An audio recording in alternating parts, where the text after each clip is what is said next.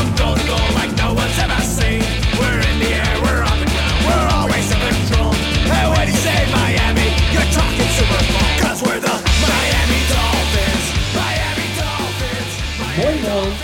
herzlich willkommen zum Dolphins Drive, eurem Podcast über die Miami Dolphins, der Franchise, die man könnte fast sagen, die Beiweg gewonnen hat, aber jetzt fällt mir, glaube ich, ein, dass die Bills gewonnen haben, dementsprechend äh, doch nicht so. Oder haben die? Ich weiß es gerade nicht, äh, aber ihr, sah, ihr hört es, es ist ja unglaublich, dass ich es doch noch mal geschafft habe, ähm, zurückzukehren, nachdem ich keine Möglichkeiten hatte, sonst irgendwas zu machen. Ähm, in den Staaten hat es mich doch noch wieder zurück nach Deutschland gezogen, äh, beziehungsweise geflogen. Und ja, ihr dürft wieder mit mir Vorlieb nehmen, ob ihr wollt oder nicht. Es ist halt so. Und äh, wenn es heißt Dolphins, dann heißt es, ich mache den ganzen Bums hier nicht alleine, sondern meine glorreiche Vertretung äh, Micho äh, ist auch wieder mit dabei. Moin Micho. Moin, und ich bin so froh, dass du wieder da bist. Ich bin einfach nicht der passende Anker. Entschuldigung, ja. Aber es ist, wie es ist, ja. Danke dafür. Aber ihr habt das natürlich hervorragend gemacht in meiner Abstinenz. Und, Woher willst du das wissen? Du hast doch keine einz kein einziges bisschen gehört, oder? Weißt du, jetzt lobe ich dich einfach. Anstatt das Lob anzunehmen, versuchst du jetzt einfach das. Ka also, ja, so sind sie. Das ist, weißt du, das ist typisch deutsch. Ne? Nicht das Lob annehmen und sagen, cool, danke, sondern, Alter, was laberst du für ein Mist? Du hast gar keine Folge gehört. Eine ich Folge. dich erstmal so langsam wieder ins Reden reinzubekommen. Du bist ja sonst ein bisschen eingerostet. Ja, das ist richtig. Aber ich, ich habe ich hab einfach den ganzen, ganzen Tag da äh, vor mich her erzählt, so als würde ich einen Live-Podcast machen. Aber ja, äh, so, und ähm, ja, dadurch, äh, dass wir ja in der nächsten Woche oder jetzt äh, am kommenden Wochenende das nächste Spiel haben nach der Bye Week, ähm, haben wir uns auch wieder Expertise ins Boot geholt und äh, ja, äh, äh, dann herzlich willkommen René und Toffi. Ja, vielen Dank für die Einladung und bin sehr gerne hier.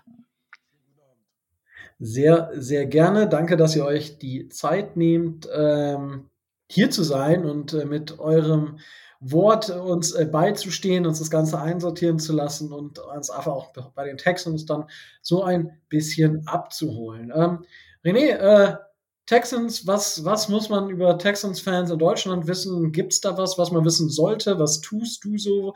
Und wie bist du tatsächlich zu den Texans gekommen? Boah, ganz schwierige äh, Geschichte, denke ich. Besonders, äh, wie soll man schon zu einem Franchise kommen, der halt mehr oder minder so jung ist, keine großen Erfolge zu verzeichnen hat, ne, keine wirkliche Geschichte. Ähm, ich denke, das, was uns am ehesten ausmacht, ist halt wirklich, dass wir der jüngste Franchise des, äh, der ganzen NFL sind. Wir hier in Deutschland tatsächlich eine kleine, aber feine Fanbase haben.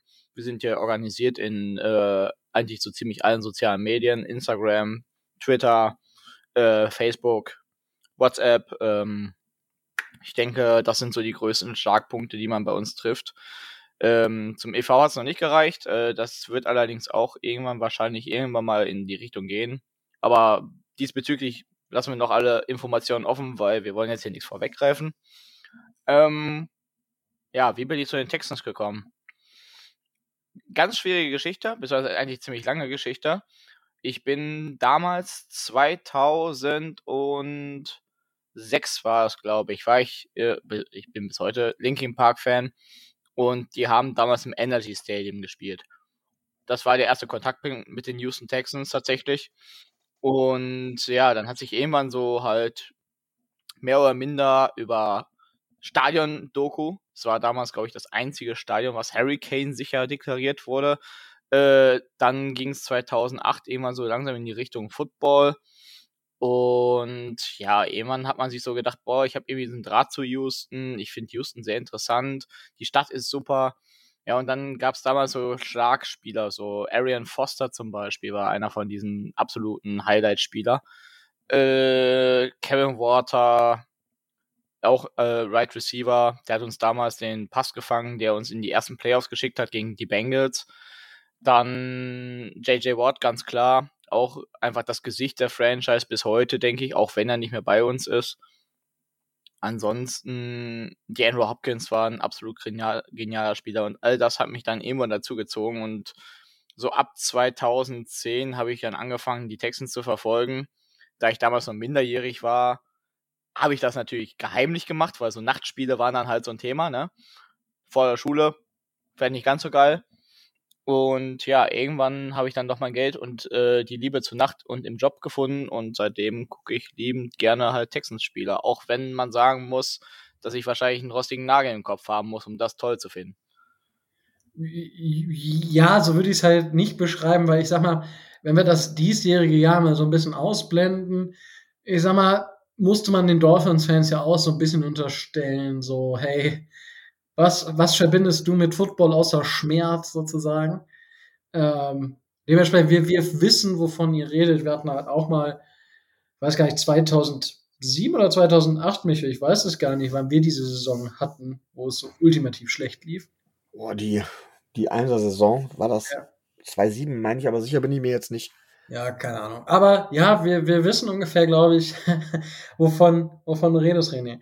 Ähm, danke dafür. Toffi, äh, wie ist denn deine Geschichte zu den Texans? Also ich mach's mal ein bisschen kürzer. Ich bin so äh, ähm, 14, 15 rum um den Dreh zum Football gekommen. Das war, glaube ich, der Super Bowl mit den Broncos. Und dann habe ich mich so durch alle möglichen Teams geguckt und es hat halt ni- nirgendwo so richtig Klick gemacht.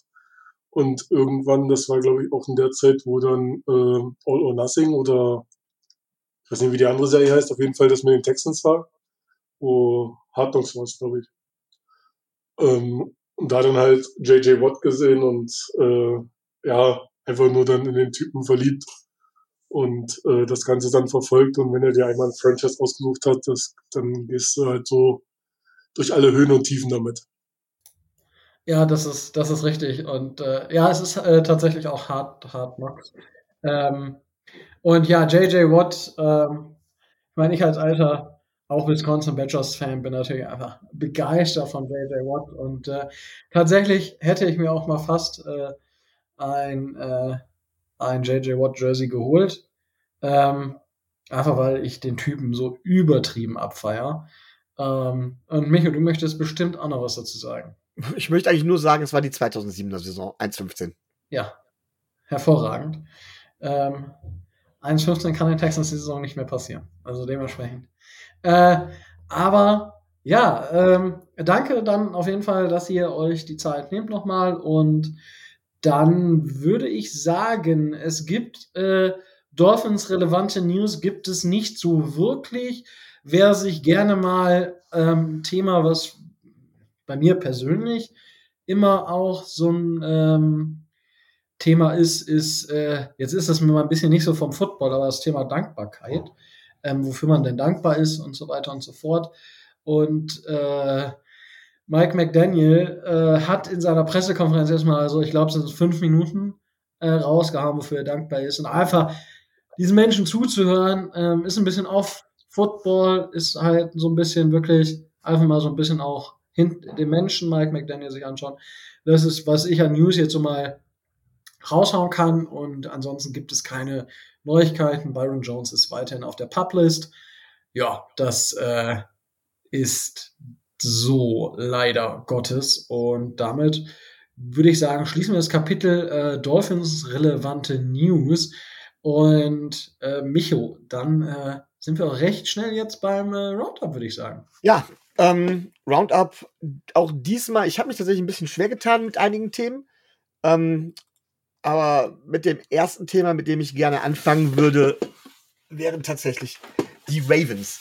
Ich weiß, Rico, dass du teilweise dann doch ein richtiger Lama Jackson Action Jackson Fan bist und immer gesagt hast, äh, ist ein toller Quarterback und so weiter und so fort. Aber selbst ähm, selbst diejenigen, die tatsächlich ähm, ja eigentlich Lamar Jackson immer ganz toll fanden, müssen doch zugeben, dass er diese Saison nicht gut spielt, dass Lamar Jackson tatsächlich extrem abhängig ist äh, von anderen Dingen und deswegen die Frage direkt an dich, Rico, bevor. Nee, gehen wir mal direkt zu René. Wie sieht das aus? Ähm, ist Lamar Jackson so überbewertet, wenn man das sich so anguckt? Okay, also du hast genau die richtige Person als Konterpart gefunden. Und zwar, er ist absolut overrated. Ich finde diesen Typen, ich weiß nicht, was man ihn an toll findet. Es ist ein Running Back. Es, tut mir leid, aber no, also nein, der kann, ja, wenn er wirft, dann sieht das genau so aus wie jetzt, wenn er nicht läuft. Weil letzten Endes, ich finde, wenn man auf sein Backfield sich konzentriert, ist er ziemlich eintönig und zwar der Ding geht tief. So, die Defenses konzentrieren sich darauf, seinen Lauf zu stoppen, weil das ist in letzter ersten Sicht erstmal das, was am ehesten läuft, das, was als erstes passiert, denn es ist eine, Def äh, eine Offense, die halt mehr läuft, als dass sie passt. Und es ist ein, tut mir leid, aber ich finde den Spieler komplett overrated. Der, der, Typ ist für mich keine 50 Millionen wert, der ist vielleicht für mich 20 Millionen wert, aber das war es dann auch. Also ja, für einen Running Back kann er gut werfen, aber das war es dann auch. Äh, nee, tut mir leid, aber Lamar Jackson ist der absolut overratedste Spieler in der ganzen NFL. Da, da hört man irgendwie mich raus. Ich sag das ja auch immer, aber Rico, du siehst das ja anders. Du hättest ja sogar Lamar Jackson eigentlich ganz gerne bei uns gehabt. Ja, also weil Lamar Jackson ist halt, ich meine, wir sehen es bei Justin Fields und Lamar Jackson ist halt einfach besserer Passer, logischerweise, was man gesehen hat. Ähm, und er ist natürlich nicht der Quarterback, der jetzt Zahlen wie Patrick Mahomes oder Josh Allen ähm, auflegt, aber das muss er auch gar nicht, weil er eben einfach eine andere Art von Quarterback ist. Man muss das nicht mögen. Ich, ich verstehe jeden, der sagt, ja, hier, der läuft ja hier zu viel und hast du nicht gesehen. Ähm, aber jetzt zu sagen, dass der, dass er halt auch nicht, nicht werfen kann, das ist halt kein Elite Passer. Das kann man durchaus sagen.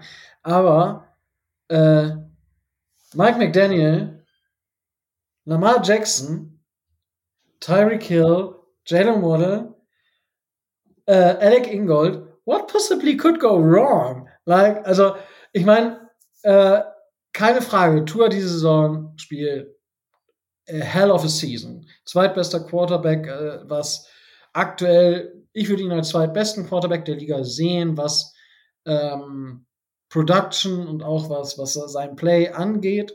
Ähm, er spielt nah an dem, also er executed einfach auf einem extrem hohen Level. Und das ist halt das, was man ihm vielleicht vorher noch nicht zugetraut hätte. Und ähm, ja, also ich finde Lamar Jackson als Spieler halt unheimlich nice. Äh, und man kann jetzt sagen, dass er total overrated ist. Aber wenn ich mir jetzt überlege, mh, hm, wir sagen, der, also der ist jetzt nicht jetzt, was das äh, Passing Game ist, nicht Elite. Aber wenn wir sagen, ja hier der tief und hier und da, mh, hm, dann muss ich halt auch sagen, das funktioniert halt bei den Dolphins. Jetzt überleg dir mal, du hast, würdest einen Lamar Jackson in die Dolphins Offense stellen. Es würde ein bisschen anders aussehen, logischerweise. Aber die Gefahr wäre noch, noch krasser. Jetzt überleg dir mal, du hättest einen, einen, einen Over-Average Passer oder einen Average Passer, wie Lamar Jackson es ist. So, ich sehe ihn halt, dass er schon, ich sag mal so um die 10 bis Top 15, dass er da auch im Passing Game sein kann. Ähm, Wenn es richtig stark läuft, kann er natürlich auch in die Top 10 rutschen, weil der untere Teil der Top 10 ist immer sehr fluide. Und Alter, du hast ja, du hast ja ein Element mehr, was du mit Tua nicht hast. Du hast einen Quarterback, der halt dir theoretisch, wenn es die Defense zulässt, dir jedes Jahr, äh, jeden, jedes Spiel auch 150 Yards reinlaufen kann. Und damit gewinnst du die Spiele dann halt auch. Und dementsprechend, ja, ich meine, er spielt jetzt keine überragende Saison, er spielt jetzt aber in meinen Augen auch keine schlechte Saison. Und gerade sein, was er dieses Jahr wieder im, im Run-Game ablegt, das ist ja auch schon wieder, ähm, wieder jenseits von Gut und Böse. Ähm, da steht er auch schon wieder bei ja, fast 700 Yards. So, also, also für mich ist das immer noch ein Spieler, der mit einem offensiven, ähm, nicht, ja, ich will jetzt nicht Genie sagen, aber der mit einem Elite Playcaller ähm, noch mehr, also ich glaube, dass Mike McDaniel noch mehr rauskitzeln könnte als das, was die Baltimore Ravens machen. René, da willst du bestimmt direkt was zu sagen. Der, ich würde deinen Aspekt würde ich gelten lassen. Und zwar unter einem Aspekt, und zwar, dass es Verletzungen nicht gibt und dass wir menschliche Körper einfach voll funktionstüchtig sind. Der, das Argument, dass du halt ein Run-Game beziehst, ist okay. Kann ich mit voll leben, wenn du halt, wie gesagt, nicht dieses Verletzungsrisiko hättest. So, da rennt dir irgend voll Depp wie alias äh, Su zum Beispiel, der, der, ist dafür prädestiniert und zwar bestens, weil er halt wirklich so ein No-Fair-Game-Player ist. Ähm, das wäre alles fein, aber genau dieser Punkt der Verletzungen spricht voll und ganz gegen diesen Spielstil für mich. Und ist für mich ein zu großes Risiko, dass du eine große Summe Geld in einen Spieler investierst, der sich mit seinem Spielstil entgegensetzt, wo man sagt, okay, alles klar, der läuft geradeaus, büpp, einmal doof gelaufen, da steht ein Verteidiger, geht volle Kanüle in die Knie. Klar kann das auch bei einem Pocket Passer passieren, aber die Garantie ist, dass du bei diesem Laufstil halt eher kaputt gehst, als wenn du halt einfach in deiner Pocket stehst und darauf wartest oder halt einfach zu doof bist, dass du den Ball wirfst. Aber ich finde diesen Aspekt, dass er läuft, fände ich okay, wenn er für geringes Geld spielen würde und wenn er halt sagt, äh, alles klar, ähm, ne, ich wäre nicht so überheblich, weil Lamar Jackson ist einfach ein verdammt überheblicher Typ. Ich finde seinen Charakter absolut für die Tonne. Ähm, ich finde ihn absolut unsympathisch dazu. Und nee, also er ist das Geld nicht wert aus meiner Sicht. Dafür ist das Verletzungsrisiko zu hoch. Deswegen gilt diese Regel never pay a running back. Also das sollte inzwischen jeder verstehen, dass man einen Running Back nicht bezahlt ne, auch wenn da halt Blut und Seele dran liegen. Aber wir haben es alle gesehen, ein CMC ist sein Geld nicht wert, ein Alvin Kamara ist sein Geld nicht wert. Ähm, du kannst das jetzt mit fast jedem aufzählen, wie du möchtest, aber aus meiner Sicht ist Lamar Jackson overrated aufgrund dessen, dass dieser Spielstil ein Spielstil ist, der dich eine nicht lange Karriere gelten lässt. Und das finde ich ist ein Aspekt gegen diesen Spielstil. Okay, dann hätte ich jetzt mal eine Frage an Toffi. Kurz, kurz, kurz dazu. Ich finde ja. find dieses Verletzungsargument äh, ist halt, ist halt non-existent. Weil Lamar Jackson hat 2019 15 von 15 Spielen gemacht, weil er, glaube ich, im letzten Spiel geschont wurde, weil die die Bye-Week hatten in den Playoffs oder zumindest irgendwie. Ähm, 2020 hat er ein Spiel in der Regular Season verpasst. Ähm, 2021 und da, da könnte man jetzt einen Punkt draus machen, weil er ja auch so einer dieser cleveren Leute ist, die sich nicht haben gegen Covid impfen lassen, hat er da halt, ich glaube, drei Spiele oder vier Spiele wegen äh, Corona verpasst. Ähm, oder eins wegen dem Knöchel oder so, da war auch noch ein bisschen was. Ähm, aber darüber hinaus ähm, ist, ist das halt, weiß ich nicht. Also, wenn ich überlege, wie viele Spiele Tour quasi verletzungsbedingt äh, schon gefehlt hat, wie Justin Herbert gefehlt hat. Und das ist jetzt auch kein, kein ähm, Quarterback, der irgendwie viel läuft, beziehungsweise von sich aus läuft. Ähm, da, also ich, ich, ich verstehe das Argument, das Argument wird aber in der Realität ad absurdum geführt. Ähm, deswegen, ich finde, also das sagt immer jeder, und wenn ich mir gucke, welche Quarterbacks halt dann meistens verletzt sind, dann sind es halt einfach eher die Pocket Passer. Äh, da musst du jetzt aber wieder Abstriche ziehen. Und zwar, das Problem ist nicht dieses Thema Pocket Passer, sondern eher, wie man einen Pocket Passer beschützt. In einer modernen Offense, wo ein Pocket Passer installiert werden soll, muss es ähnlich wie bei Tom Brady sein. Und zwar, dass der O, dass die O-Line perfekt funktioniert. Dass der, dass der Quarterback halt wirklich in seiner Pocket stehen kann und dass die Defense da machen kann, was sie will, um da reinzukommen, aber es halt dementsprechend dieses Zeitfenster von fünf Sekunden hat. Wir nehmen jetzt Beispiel zum Beispiel äh, Murray. Murray ist ebenfalls dauerhaft unter Druck, ist ebenfalls dauerhaft am Laufen und äh, aufgrund dessen, dass ihn halt einfach die Defenses gnadenlos in den Boden rammen. So, das Problem ist, Murray ist ebenfalls nicht sehr groß, was auch gegen ihn spricht. So, ähm, Problem Tour. Ihr wisst es selber wahrscheinlich. Äh, eure O-Line war bis vor ein, zwei Jahren auf jeden Fall untere Average-Ebene und da ist es klar, dass ein Tour halt häufiger in den Boden gerammt wird. So, und da ist dieser Punkt, ja, okay, ich lasse diesen Punkt gelten, so von wegen, ähm, Pocket Passer sind ebenfalls verletzungsanfällig. Dies liegt aber meistens eher an dem GM-technischen, dass die O-Line nicht stimmt. So, ähm, bei Lama Jackson stimmt die O-Line. Das muss ich so zugeben. Das Problem ist, das kann sich auch von Hand umdrehen von der besten O-Line in die schlechteste abwandeln. Siehe Rams zum Beispiel. Die O-Line war wirklich sehr, sehr gut. Abgang von Andrew Rivrod, zack, bam. Matthew Stafford ist momentan der meistgesackte Spieler in der ganzen NFL. Ähm, also ja, irgendwo lasse ich das gelten, aber ich finde einfach aufgrund dessen, wie er halt diesen Spielstil ausübt, ist es für mich zu riskant und aufgrund dessen finde ich ihn absolut overrated. Aber du hast ja gerade eigentlich das beste Argument gegeben. Ähm, die, die Verletzungsanfälligkeit eines Quarterbacks liegt nicht unbedingt in seinem Spielstil, sondern eher an der, an der O-Line. Ja, genau, richtig. Da, dieser Punkt ist geltend gemacht, definitiv, Ja. ohne Frage. Aber das Problem ist halt, er bewegt sich im Defensive Backfield. Bedeutet, da schützt ihn keine O-Line mehr. Und wenn da halt irgendwo ein, keine Ahnung, Spieler alias DK Metcalf oder irgendein verkackter DB, was weiß ich nicht wer, äh, da reinrennt, dann ist da Feierabend. Der braucht da nur doof in die Beine fliegen, ist das Kreuzband gerissen, ist die äh, Knie, sind die Knie Schrott und danach ist seine Karriere gelaufen. Denn letzten Ja, Endes, gut, wir aber- müssen alle sagen, wenn das Knie durch ist, ist Feierabend bei solchen Spielstilen. Ja, aber gut, das hast du. Ich sag mal, da habe ich diese Saison äh, bei mehr Sex die Gefahr gehabt, als bei Open Field Tackles, dass da irgendwas kaputt gegangen ist. Also, aber gut, ich glaube, wir sind uns einig. Ich wollte gerade sagen, äh, ich glaube, wenn wir diese Diskussion weiterführen, würde dieser Podcast mindestens zweieinhalb Stunden laufen. also Und ich glaube, Toffi ist schon eingeschlafen. Genau, aber an Toffi habe ich jetzt nämlich noch eine Frage. Tatsächlich. Äh, wir wissen alle, ihr sucht durchaus mal einen, äh, äh, einen Quarterback. Wie wär's, Toffi?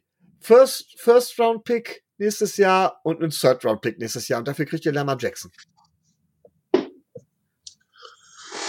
Ähm, also wir brauchen Quarterback, das stimmt, ja. Ähm, ob ich jetzt Lamar Jackson nehmen wollte, Nein, nein, nein, nein, wir, wir lassen Lamar Jackson jetzt bitte Kann aus, ich ja? bitte mal ausreden? Okay. Danke. Ähm,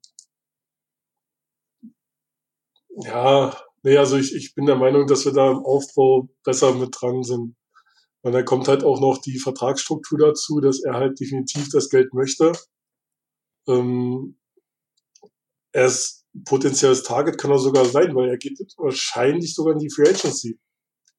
Ich weiß, dass René dann wahrscheinlich das Team wechseln wird, aber Davon kannst du ausgehen. Also Die Möglichkeit ist da. Falls ihr, falls ihr einen Fan braucht, ne, dann ist einer abzugeben.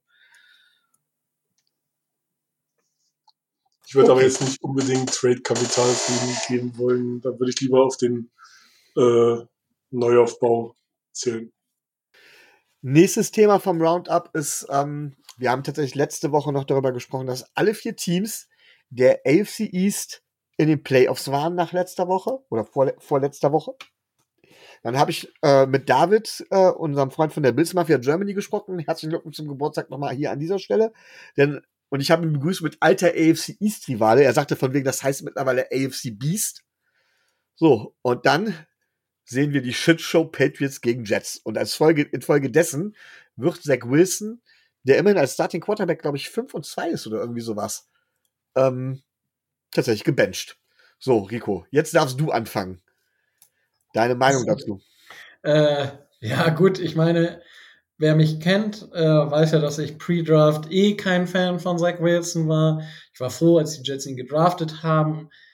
Ich habe damals gesagt, ich kenne ihn nicht, aber er kommt mir so vor wie ein White Rich Kid.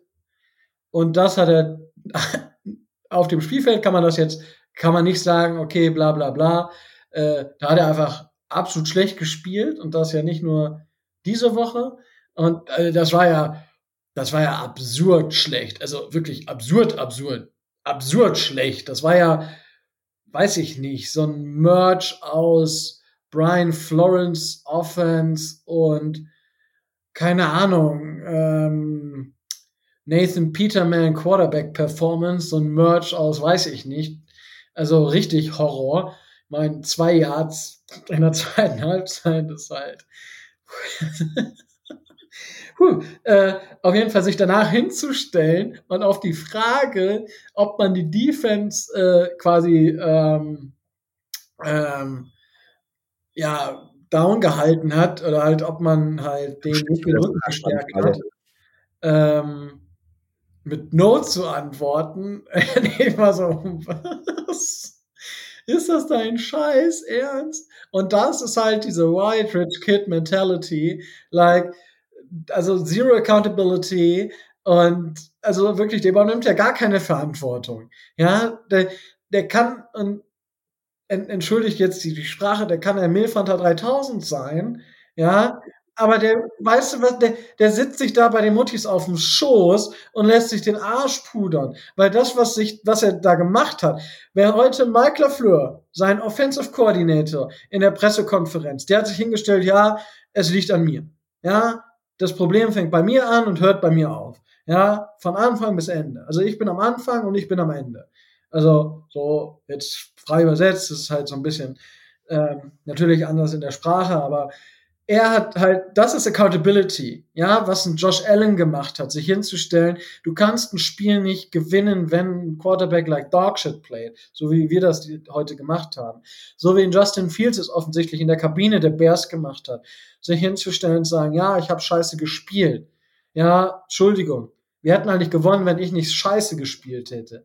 Es geht gar nicht darum, dass der gut spielen soll. Hätte der halt nur wie ein Top, wie der 28 beste Quarterback gespielt, dann hätten die Jets das ja easy gewonnen. Also, das ist ja einfach absurd. Und sich dann wirklich hinzustellen und zu sagen, nope, also, sorry, aber also an mir lag das ja jetzt mal gar nicht. Puh. Und äh, was ich jetzt aber da, das muss ich jetzt noch dazu sagen, weil es ist ja rausgekommen, also die haben den ja als gebencht Bench, der ist ja gar nicht im Kader für, die, für das kommende Spiel. Äh, Mike White startet und äh, Joe Flacco ist QB2 und dann stellt sich aber Salah hin und das ist ein Ding, wo ich wirklich den Head Coach mal in Frage stelle. Der sagt halt, was ähm, äh, Zach Wilson ihm gesagt hat und zwar Why me? Why now? I want to play. Alter, sagt, dass der frustriert ist und dass er an sich arbeitet, aber damit hat er den, hat er Zach Wilson noch mehr vor den Bus geschmissen und ihm un, also es wirkt so, als hätte Zach Wilson Unverständnis für diese Situation. Und das ist halt noch mal eine Stufe härter gewesen jetzt für mich, wo ich sage, also damit, ich, vielleicht wirkte es nur so, aber das ist für mich halt echt ein Ding, was nicht geht. Er hätte einfach nur gesagt, ja, um, Zach is absolutely frustrated. He want to work on uh, work on himself. He want to develop. He want to be a leader. Bla bla bla bla bla. Was du dann alles sagen kannst. Aber holy fuck, das ist halt auch noch mal so eine Sache, ähm, wo ich gesagt hätte, Zach Wilson ist nicht dann.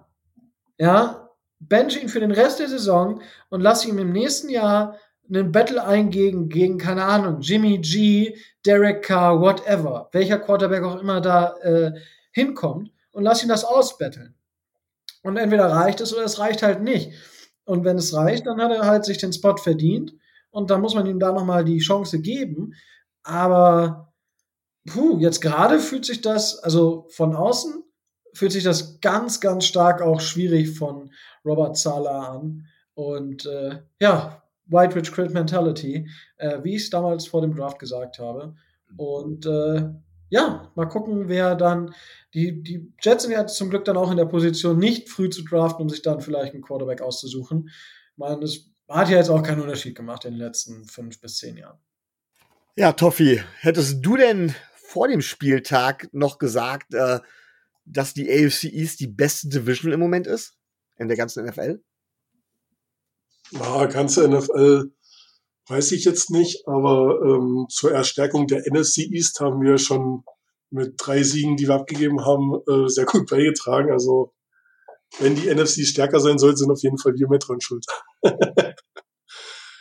äh, ja, also ich schätze die NFC East aber ein bisschen stärker muss ich sagen. Ich, ich finde, die Jets haben irgendwie über ihnen Möglichkeiten gespielt. Und ich finde eigentlich die Patriots auch nicht so stark. Weiß ich nicht. Also wird das dann doch eher in die NFC abgeben. René, hast du Pets gegen Jets gesehen? Und äh, was ist, wäre dein Eindruck? Also, ihr seid ja vom Record her im Moment das schlechteste Team. Aber wenn man sich das Spiel angeguckt hat, gibt es doch eindeutig einige Franchises, die schlechter sind als ihr, oder? Oh, das ist, finde ich, ziemlich schwer zu bewerten, aufgrund dessen, dass halt äh, die Offense bei uns halt einfach nicht stimmt. Ähm, ich glaube, die Jets stehen da, wo sie stehen, aufgrund ihrer Defense. Nicht wegen ihrer Offense, definitiv nicht. Wie du ja schon sagtest, Zach Wilson ist definitiv out for Franchise. Für mich ist das Thema gegessen, genauso wie Davis Mills bei uns gegessen ist. Und ähm, auch bei den Patriots aktuell gibt es sehr viele Fragezeichen, wie es mit der Offense aussieht. Ich kenne natürlich ein paar Patriots-Fans. Ähm, Habe ich mal gehört. Gibt es in Deutschland ein paar mehr von. Auf jeden Fall, ich würde ganz ehrlich sagen, aktuell gibt es in der AFC East auch nur Miami und Buffalo, die wirklich stark sind. Die Patriots und die Jets arbeiten sehr viel aus der Defense und haben auch sehr viel von ihren Siegen, glaube ich, durch ihre Defense ergattert. Ich denke nicht, dass die durch ihre Offenses glänzen. Und ähm, ja, also ich würde persönlich auch eher den Punkt in Richtung NFC setzen, wobei ich sagen muss, ah, ich finde beide die ah, ist auch schwer zu sagen, denn ich finde Dallas ist auch in vielen Punkten so, naja, aber ich glaube, dass Dallas und Philly ungefähr gleich auf sind von dem, was sie können, wie Miami und Buffalo. Und weißt du was, einfach nur um was anderes zu sagen, ich denke, Miami und Buffalo sind, glaube ich, das stärkere Team äh, im Gegensatz zu Philly und Dallas. Und äh, die Giants und Washington sind Überraschungskandidaten, denke ich. Das ist genau wie New England und die Jets. Das ich kann beiden noch nicht wirklich was ab. Hm, ich glaube, das kann ich so ein bisschen unterschreiben. Tatsächlich äh, sind sie zwar, also Fallobst ist in der NFL sowieso keiner, aber ich sehe das durchaus so, äh, dass die Teams einen besseren Rekord haben, der auch dem Schedule geschuldet ist, als äh, wie sie spielen. So, ich weiß nicht, René Toffi, wer von euch schon in den USA war und ein Spiel live angesehen hat. War das einer von euch? Äh, Nee, von uns war es tatsächlich keiner, der es live in den Staaten gesehen hat. Wir waren allerdings beide live vor Ort in London. In London. Also ich muss ganz ehrlich sagen, ich habe noch kein richtiges NFL-Spiel live gesehen. Ich habe damals den American Bowl live gesehen, also im Stadion. Ähm, aber ansonsten war ich nicht da. Aber Rico hat zuletzt was gesehen. Du hast ja auch College Football angeguckt, wenn ich das richtig im Kopf habe. Ähm, oder wolltest es zumindest? Auch. Auch. Genau. Dann erzähl doch mal, äh, wie war es denn für dich? Ähm, also, was habe ich denn gesehen? Äh, College Football war halt beides äh, Group of Five. Und zwar UNLV gegen Navy. War, nee, Air Force war es. Entschuldigung. Mhm. Wie war das? Äh, äh, äh war, ja, zwei, äh, zwei Pässe für ein halbes Jahr oder so? Tri Triple Option all the way. Ähm, das war halt, die UNLV spielt ja im Stadion der äh, Raiders. Das Stadion war schon, ist schon krass. Ähm, dann war ich College Georgia Panthers ähm, gegen Old Dominion, Mountain West. Äh, war, war fun to watch, war, war ganz cool. Wir haben da mit alten Alumni, äh, also ehemaligen Absolventen an der Uni ein bisschen Tailgating betrieben. Das war ganz cool. Die haben uns dort mit äh, ihrem Buffet und äh, alkoholischen Getränken ähm, da, den Nachmittag äh, verschönt, bevor das Spiel angefangen ist. Das war auch cool. Und ja, äh, vom Spiel der Falcons gegen die Panthers habe ich ja schon erzählt. Ähm, und dann durfte ich ja, dann bin ich ja doch noch nach Miami gekommen, ähm, um das Spiel der Dolphins gegen ähm, die Cleveland Browns äh, mir vor Ort anzuschauen. Ja, war, war schön, würde ich sagen. Also, ähm, so, erstmal grundsätzlich vielleicht für alle, die, die dort mal hin möchten. Ähm, ich habe, äh, mein Hotel war Miami Beach, also genau zwischen, also nicht so weit wie South Beach, logischerweise, und aber auch nicht North Beach, sondern halt genau dazwischen. Ich bin mit dem Bus zum Stadion gefahren, das geht auch. Sind halt einfach in den einen Bus einsteigen, 20, 30 Minuten in die eine Richtung fahren und dann an einer Kreuzung äh, aussteigen und mit dem Bus dann einfach 30 Minuten in die, auf der Straße weiterfahren und dann ist man am Stadion. Ähm, Was Uber angeht, hat es von Miami Beach ungefähr 35 Dollar, wenn man früh morgens um 9 Uhr fährt, gekostet. Nach dem Spiel hätte es, glaube ich, 70 oder 80 Dollar gekostet. Und äh, das ist dann schon happig.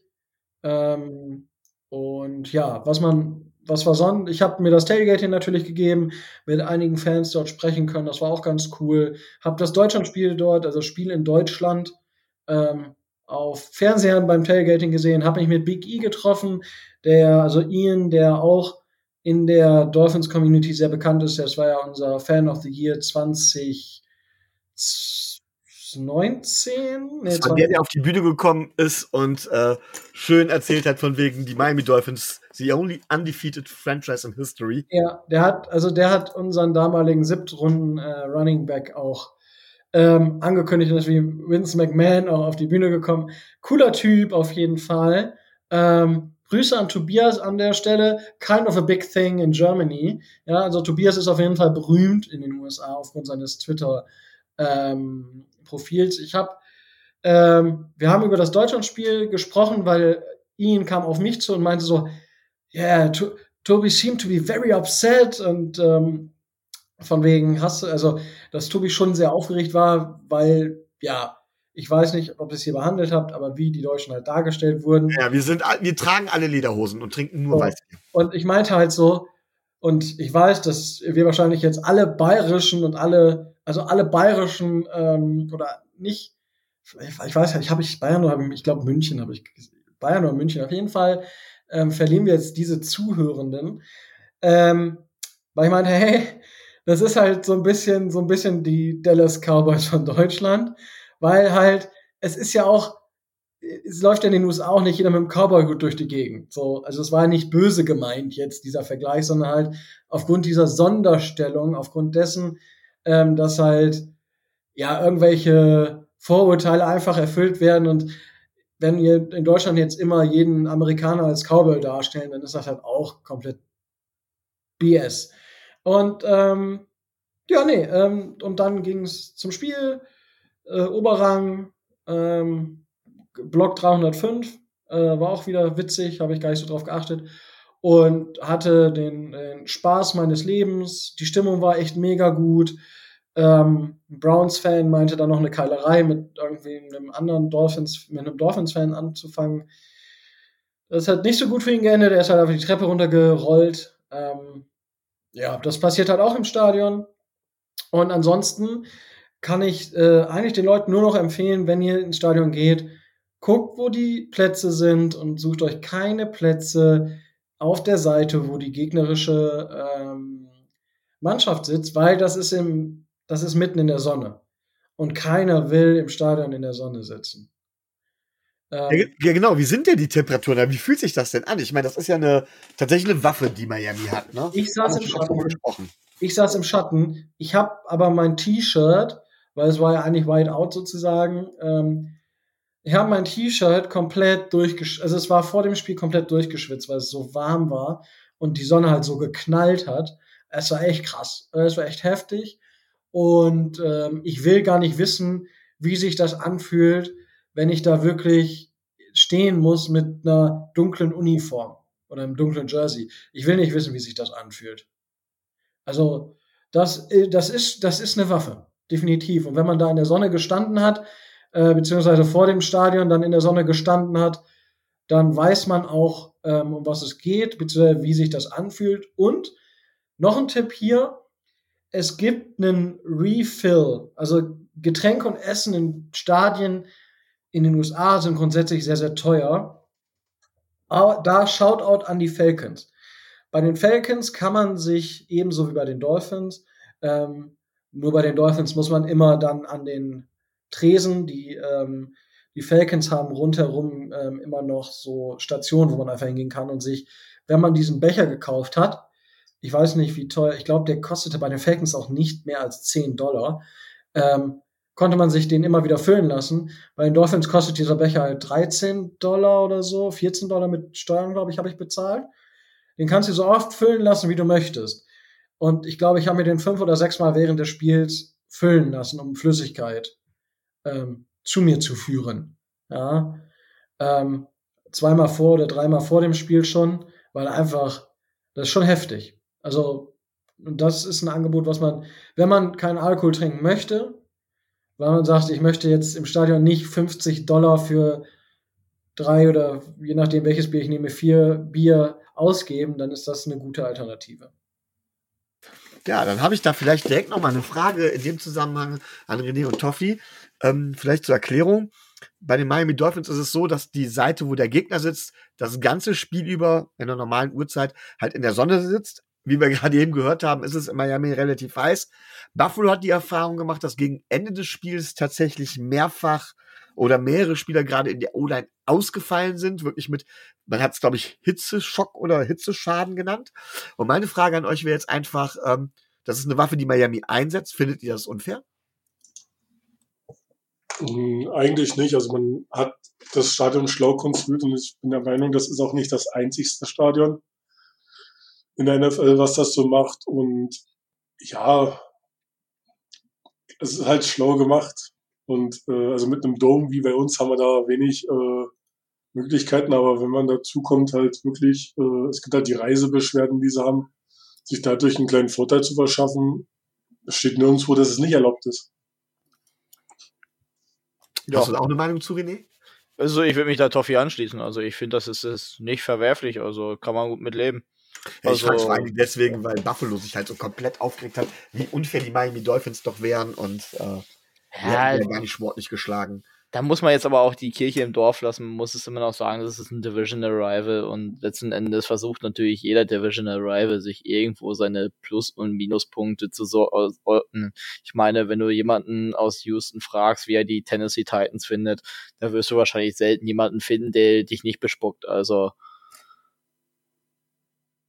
Ja, gut, dabei bespuckt waren die Titans früher mal die Houston Oilers, also kam aus derselben Stadt.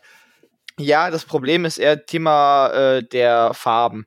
Äh, in Houston ist das große Thema halt, man wünscht sich natürlich ein Throwback zu den Houston Oilers.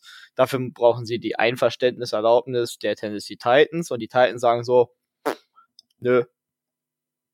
Und demnach sagt Houston so, ihr seid unsympathisch. Und demnach sind die Titans eigentlich so das unbeliebteste Team bei uns in der Division für, für uns. Also zumindest für mich, ich weiß nicht, wie es bei Toffee aussieht, aber für mich sind die Titans definitiv das unsympathischste Team von beiden. Äh, von allen dreien. Aber ich denke mal, Rico, da sind wir schon mitten raus aus dem Roundup gehen und gehen schon mitten in das Spiel gegen die Texans rein, oder? Ähm, ja, zumindest ein bisschen. Also, wenn ihr allgemein sonst irgendwelche Fragen da draußen noch habt, ähm, zum Stadion der Dolphins, zum Hinkommen zum Spiel, ähm, ja, also selber mit dem Autofahren würde ich halt jetzt das nur noch so als Zeitinfo würde ich halt nicht machen. Es gibt genug Möglichkeiten. Und ich sag mal, ich bin jetzt mit dem Bus gefahren, weil ich alleine war. So, das hat mich sechs Dollar, max, sechs, sechs Dollar gekostet. Wenn man jetzt zu dritt ist, kann man auch für, ich sag mal, die 100 Dollar, dann bezahlt halt jeder 30 Dollar, ähm, den, den Uber nehmen, was deutlich entspannter ist. Ähm, aber das ist up to, ja, das ist für jeden selbst und ähm, nee, wenn ihr da Fragen habt, allgemein zu irgendwelchen äh, Themen rund um die Spiele, ähm, fragt mich einfach. Ähm, ich habe jetzt ein bisschen Erfahrung, nicht nur bei den Dolphins, sondern allgemein gesammelt, weil ja, ich war auch bei den Heat, ich war auch bei den äh, Florida Panthers. Wenn ihr irgendwelche Fragen habt, äh, meldet euch einfach bei mir oder bei unserem Podcast-Account oder schreibt irgendwem von uns. Die Fragen kommen an. Wir können sonst auch noch mal irgendwie eine Off-Season Q&A zu Miami machen, äh, also zu Miami generell oder halt äh, zu den Dolphins. Also da fragt einfach und ja, wenn äh, Michael dann damit das Roundup abgeschlossen hat. Ähm, ja, ich habe vorhin gesagt, die, die, ähm, die Texans können ja nicht mehr 1 zu 15 gehen. Das ist halt äh, richtig aufgrund dessen, dass sie halt das Unentschieden haben. Sie können theoretisch 1 15 1 gehen, weil es ja das eine Spiel mehr gibt. Da hat äh, René mir schon darauf hingewiesen. Ähm, das ist tatsächlich richtig. Aber René, ähm, ihr steht nicht so gut da. Ähm, als Außenstehender würde ich jetzt sagen, das war jetzt nicht so mega unerwartet. Eher die letzte Saison mit eurem etwas besseren Abschneiden, letzte Saison tatsächlich, hat man gedacht, das war ein bisschen overperformed. Seid ihr diese Saison da, wo ihr gedacht habt, dass ihr seid, oder ist es tatsächlich doch schlechter als gedacht? Oder wo, wie siehst du aktuell die, die Texans, beziehungsweise wo siehst du die Franchise dann auch? Also, ich würde das von hinten nach vorne aufarbeiten. Wo ich die Franchise aktuell sehe, ist eigentlich mehr oder minder am Boden. Äh, wir sind mitten im Rebuild. Es muss ein Spielmacher gefunden werden. Es muss in der Defense noch einiges getan werden. Ähm, es müssen geguckt werden, was im Receiving Core stattfindet. Brandon Cooks ist ein großes Thema vielleicht. Geht er, geht er nicht? Wie wird er sich entscheiden? Was, wofür werden wir uns entscheiden? Äh, das sind so große Punkte. Dann sind viele Positionen, die noch ungeklärt sind. Ich denke, die wahrscheinlich ersten Punkte, die bei uns geklärt sind, sind unsere Secondary, äh, unsere Secondary in der Defense. Ähm, dann unsere Punkte mit Running Back sind, denke ich, gut erfüllt. Mit Damian Pierce, der eine unglaublich überragende Saison spielt aus meiner Sicht. Momentan ist er der, äh, mit der Rookie mit den zweitmeisten Rushing Yards überhaupt bei uns in der Geschichte. Gut, sind nur 20 Jahre, aber was soll's. Ähm, und unsere O-Line ist eigentlich auch ganz okay. Bis auf der Center. Center ist definitiv ein Punkt, wo wir uns verbessern müssen. Right Receiver würde ich gerne noch zwei, drei Leute gerne austauschen. Ja, wie gesagt, Spielmacher. Spielmacher ist, denke ich, das größte Thema. Ähm, dann ja, ich habe es erwartet, dass es so wird. Ich habe es wirklich tief erwartet. Ich hätte nicht gedacht, dass wir so klar um den First Overall spielen. Ich bin eher damit mitgegangen, dass die Lions deutlich weiter stehen. Ich hätte eher gedacht, dass äh, die Rams weiter oben stehen. Äh, ich denke, es ist sehr viel passiert, was so nicht vorhersehbar war. Und ähm, ja, ich bin tatsächlich sehr zufrieden damit, wie es aktuell läuft. Denn letzten Endes, es war klar, wenn unser Spielmacher Davis Mills nicht liefert, brauchen wir einen neuen Quarterback. Das ist jetzt der Fall. Wir haben die beste Ausgangsposition dafür. Wir haben zwei junge Quarterbacks, die momentan als Talente in College stehen. Wir können uns aufgrund der abgehakten Saison jetzt schon mit dem Draft mehr oder minder befassen. Wir können uns jetzt schon die Prospects anfangen anzugucken. Wir können uns jetzt schon anfangen, eigentlich unsere Probleme aufzuzählen. Denn die stehen eigentlich mehr oder minder fest. Und ähm, da ist Quarterback vorneweg. Und da gibt es ja eigentlich nur zwei Optionen als First Overall, und zwar Bryce Young oder halt CJ Stroud. Aus meiner persönlichen Sicht, wir gehen ganz klar Tanking for Stroud. Äh, Tanking for äh, B. Younger. Äh, äh, jetzt geht's aber Wurm ab, ey. Tank, tanking for being younger. So.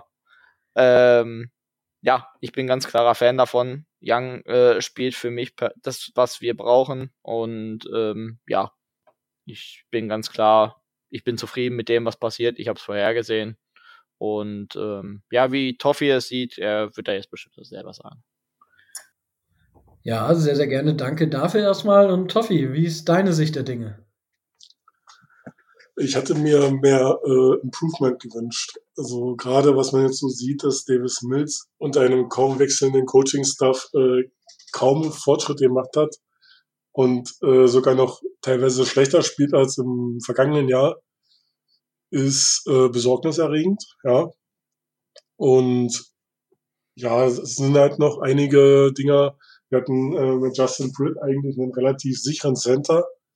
Der ist jetzt schon seit dem vierten oder fünften Spiel raus, was aber wahrscheinlich eher psychisch und nicht verletzungsbedingt ist. Ähm, was mir halt Spaß macht, ist aktuell die Defense, weil man hat so die, die, die, äh, die Sachen, die Jungs, die man sich in den Draft geholt hat, gehen größtenteils auf, bekommen jetzt auch mehr Playing Time wie Christian, Christian Harris auf Linebacker. Und äh, ja, also ganz klar muss man die O-Line und den Quarterback adressieren. Interior O-Line muss man dazu sagen. Ähm, Center wir Probleme und ähm, davon strahlt das halt auch auf äh, Kenyon Green aus, den wir uns geholt hatten als jungen Guard. Er macht seine Sache gut, aber das reicht nicht. Das ist, der zieht viel zu viele Penalties. Aber das lasse ich ihn noch so als Rookie-Mistakes durchgehen. Ähm, dass wir so schlecht dastehen, dastehen, hätte ich nicht gedacht. Aber jetzt, wo schon über die Hälfte der Saison rum ist, ähm, sind wir auch gut dran, das, äh, die Leute auszutesten und in der Hoffnung, äh, da doch den einen oder anderen Diamanten zu finden und sich dann voll auf die neue Saison zu konzentrieren, weil jetzt so ein großes Mitspielen um irgendwelche ähm, Playoffs ist eh vorbei. Aber ehrlich gesagt brauche ich es auch nicht.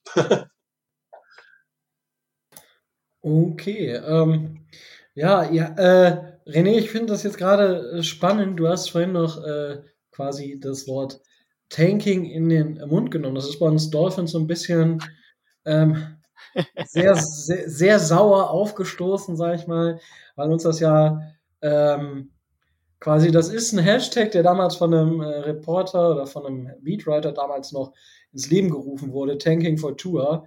Ja. Und da ist ja jeder drauf angesprungen. Ähm, betreibt, also würdest du das als Tanking betreiben, was, was ihr macht, oder ist es halt einfach, ja, weiß ich nicht. Ja, also ähm, ich denke, vorweg ganz klar ist, entweder sind wir ganz stark am Tanken oder unser Quarterback ist wirklich eine absolute Graupe. Ähm, ja, Davis Mills zieht wirklich eine Saison momentan ab, die halt wirklich mehr oder minder nicht nur Backup-Niveau hat, äh, also doch, eigentlich ist es ein Backup-Niveau. Äh, er spielt halt momentan el äh, elf Touchdowns, elf Interceptions, 62% Completion Rate, aber die Bälle gehen nicht weiter als die Zwei-Yard-Linie geführt. Ähm, ich denke, da, es wird jetzt interessant, was Allen macht ob er sich traut, ob man mit ihm viel weiter weggehen kann, wie man mit ihm die Receiver bespielen kann, wird sehr interessant. Und vor allen Dingen, ob unsere Offense jetzt aggressiver wirkt als vorher oder wie es damit aussieht. Ähm, ich denke nicht, dass wir wirklich absichtlich tanken. Ich glaube es nicht, weil dafür ist einfach Mills zu stark unter Druck, dass er halt abliefern muss was er halt jetzt nicht getan hat und dementsprechend jetzt auch gebancht wurde. Und für mich ist es, denke ich, ganz klar, dass das mehr oder minder absichtlich nicht passiert ist, sondern dass das halt wirklich so passiert, wie es passiert, aufgrund dessen, dass Mills einfach nicht die Tages bespielt. Ähm, für mich ein großer Punkt sind auch die Titans. Also vorweg, ich bin großer Titan-Fan. Ich bin auch für Mike, ich habe gehofft, dass wir für Mike Gesicki traden. Ich hätte es mega gefeiert. Ich glaube, ich wäre sechs Runden ums Olympiastadion gelaufen, freiwillig dafür. Ähm, und dafür müsste ich erstmal bis nach Berlin fahren. Und ähm, ja, also für mich ist das ganz klar, ja, ich bin sehr zufrieden, äh, dass das wahrscheinlich kein absichtliches Tanken ist wie bei euch damals. Zumindestens wurde ja gesagt, dass es wohl angeblich so absichtlich war. Ob man das jetzt wirklich so bestätigt, lasse ich so völlig im Raum stehen. Ich würde ja, gerade sagen, das regt gerade starken Widerspruch, glaube ich. ja, gut, ich denke, da, darüber haben wir genug gesagt. Ich denke, das kann man so zusammenfassen, dass der Rekord definitiv dagegen gesprochen hat. Wir hatten ja nicht den First of All Pick, dementsprechend ist das Thema für uns rum ums Eck. Ähm, ja, dann äh, würde ich sagen, wenn wir jetzt ähm, mal aufs Spiel schauen. Wir sagen immer, dass die, die, das schöne eingedeutschte oder halt nicht eingedeutschte, sondern Anglo, ähm, jetzt weiß ich das, äh, den zweiten Teil nicht, aber auf jeden Fall ähm, die Keys to Win. Äh, Toffi, was müssten die ähm, die Texans machen? Oder wir starten einfach mit äh, René. Was müssten die Texans machen, ähm, um gegen die Dolphins zu bestehen? Äh, was wir machen müssten, wäre eine Zeitreise und zwar in die Zukunft. Wir müssten äh, Bryce Young holen, wir müssten John Matchy von seiner Leukämie holen. Äh, hoffentlich ist er nächste Saison wieder da. Ich hoffe es sehr stark. Ähm, dann müssten wir uns noch am besten einen neuen Center holen. Und äh, ja, dann könnte man darüber sprechen, dass wir das Spiel gewinnen. Aber sollten wir das wirklich gewinnen, dann wollten wir einfach, keine Ahnung, ich, ich, ich wüsste nicht, wieso wir gewinnen sollten. Also ohne Spaß, also ganz einfach simpel, nö, wir werden nicht gewinnen. Okay, das ist, das ist auch eindeutig. Ich glaube, das hatten wir so auch noch nicht tatsächlich hier. Ähm, ich meine, ja, ähm, gut, ich komme später noch dazu. Toffi, ähm, was, wie siehst du denn, siehst du Wege, wie die Texans die Dolphins schlagen können? Also ich, ich, ich gehe auch damit, dass es sehr schwierig wird, ähm, weil wenn würde ich gerne eure Secondary attackieren, aber inwieweit das mit Keenan Allen machbar ist, weiß ich nicht. Und ähm, ich würde versuchen, Damien Pierce ins Running Game zu kriegen, damit halt Keenan Allen wirklich die Entlastung hat. Falls ihr das Laufspiel gut im Griff habt, sehe ich da arge Probleme. Weil wenn ihr ähm, Pierce stoppt und Keenan Allen zum Werfen zwingt, der war zwar die ganze Zeit als Backup QB, aber ich erwarte jetzt von ihm nicht unbedingt, äh, dass er der Halsbringer wird. Und ihn jetzt äh, starten zu lassen und äh, mit zu benchen, bringt, glaube ich, auch unserem weiteren Vorankommen nicht viel. Ich meine, man hat jetzt genug gesehen, was man an Mills hat, dass das, äh, dass das nichts ist, aber ich würde ihn jetzt auch nicht unbedingt benchen wollen, weil er hat ja teilweise Sachen gezeigt und da würde ich ihn lieber Erfahrung sammeln lassen. Wie gesagt, übers Laufspiel und äh, unsere Defense wird mit euren beiden Receivern zu, gut genug zu tun haben und wenn ihr dann auch schafft zu laufen, ja, dann gute Nacht. Okay. Ähm, ja, also gut, das ist natürlich immer so ein bisschen dann, das Laufspiel bisher haben wir eigentlich ganz gut tatsächlich im Griff gehabt. Aber Micho, ähm, hast du Fragen an die Texans? Ich hätte, ich hätte einen ganzen Berg voll Fragen. Oh, Ähm, immer her damit, immer her damit. ja, okay. Ähm, ihr redet jetzt davon, ich habe jetzt gehört, was ihr alles gesagt habt, mit eurem, welche Spieler ihr benötigt. Ähm, wie sieht's denn mit dem Coaching aus? Also es heißt immer, es ist nur eine Übergangslesung. Ihr habt eventuell tatsächlich Ideen für äh, Josh McCown. Ähm, was, wa- was stellt ihr euch da auf der Position vor? Toffi, willst du anfangen? Oh, Coaching. also wir haben ja Tim Kelly entlassen und ähm, quasi Pep Hamilton, unseren Quarterbacks-Coach, ähm, auf Offensive Coordinator geupgradet, aber scheint jetzt auch nicht so, so der Heizbringer zu sein. Also es werden definitiv einige Leute gehen müssen. Und auch, dass unser Beard Lovey Smith bleiben wird, steht, glaube ich, auch noch in den Büchern. Also ich sehe dann noch einen großen Umbruch, weil man sagen kann schon, dass Lovey Smith definitiv eine Übergangslösung ist. Und äh, aber wen man da jetzt verpflichten könnte, also ich weiß es nicht. Das ist alles. Nee. Also ich habe ja eigentlich gehofft, ähm, ich komme jetzt gerade nicht auf den Namen, ähm, dass der Head Coach der DC Defenders in der XFL äh, wieder bei uns als Defensive Coordinator anheuert. Ja, ja, das äh, ist eigentlich auch ein relativ berühmter Head äh, Defensive Coordinator. Der, den hätte ich mir gern vor der Saison gewünscht und dann hat er irgendwie so gemeint, er macht nichts mehr. Ach, du meinst den der Bills, den äh, Frazier, Nein. oder nicht? Also egal auf, wir haben, ich, ich rede das nach, aber wir haben auf jeden Fall noch ein bisschen was zu tun im Coaching und ich sehe das Coaching-Staff nicht so ab, aber das Vertrauen in Nick Casario, der man jetzt auch äh, Jack Easterby entlassen hat, äh, dass wir da doch in eine gute Richtung gehen. René, möchtest du dazu auch noch was sagen? Oh, schwer. Ähm, Coaching hat, hat halt Toffi schon gesagt, äh, man hat Tim Kelly entlassen, unser Offensivkoordinator. Ich denke, mit dem Wechsel von äh, Davis Mills als Quarterback wird auch er seinen Job wieder abgeben dürfen. Klar, es war jetzt nur ein Jahr, aber das war halt mehr oder minder so, ey, ne, der Typ hat halt mit Mills am College zusammen gespielt. Ne? Also, äh, also Pep Hamilton war der Coach von äh, von Davis Mills. Und ich denke persönlich, dass wir das Thema erledigt und dass wir uns offensiv komplett neu ausrichten werden. Und wie auch schon Toffi sagte, Headcoach-Kandidaten. Oh, ich sehe jetzt keinen so direkten wie damals mit Brian DeBowl. Ich bin immer noch ein absoluter Fan von den Typen. Ich finde den mega. Die Energie, die er bei den Giants reinbringt, ist einfach grandios. Ich finde das super. Ähm, ja, eine Option würde ich sehen, aktuell, wenn wir so in Richtung Head Coach vielleicht den Mac Ryans holen. Defensivkoordinator 49ers. Ähm, why not? Ist ein ehemaliger Linebacker von uns, kennt das ganze Team, kennt den Owner. wäre eine Option, spielt momentan, finde ich, eine sehr gute Sache bei den 49ers.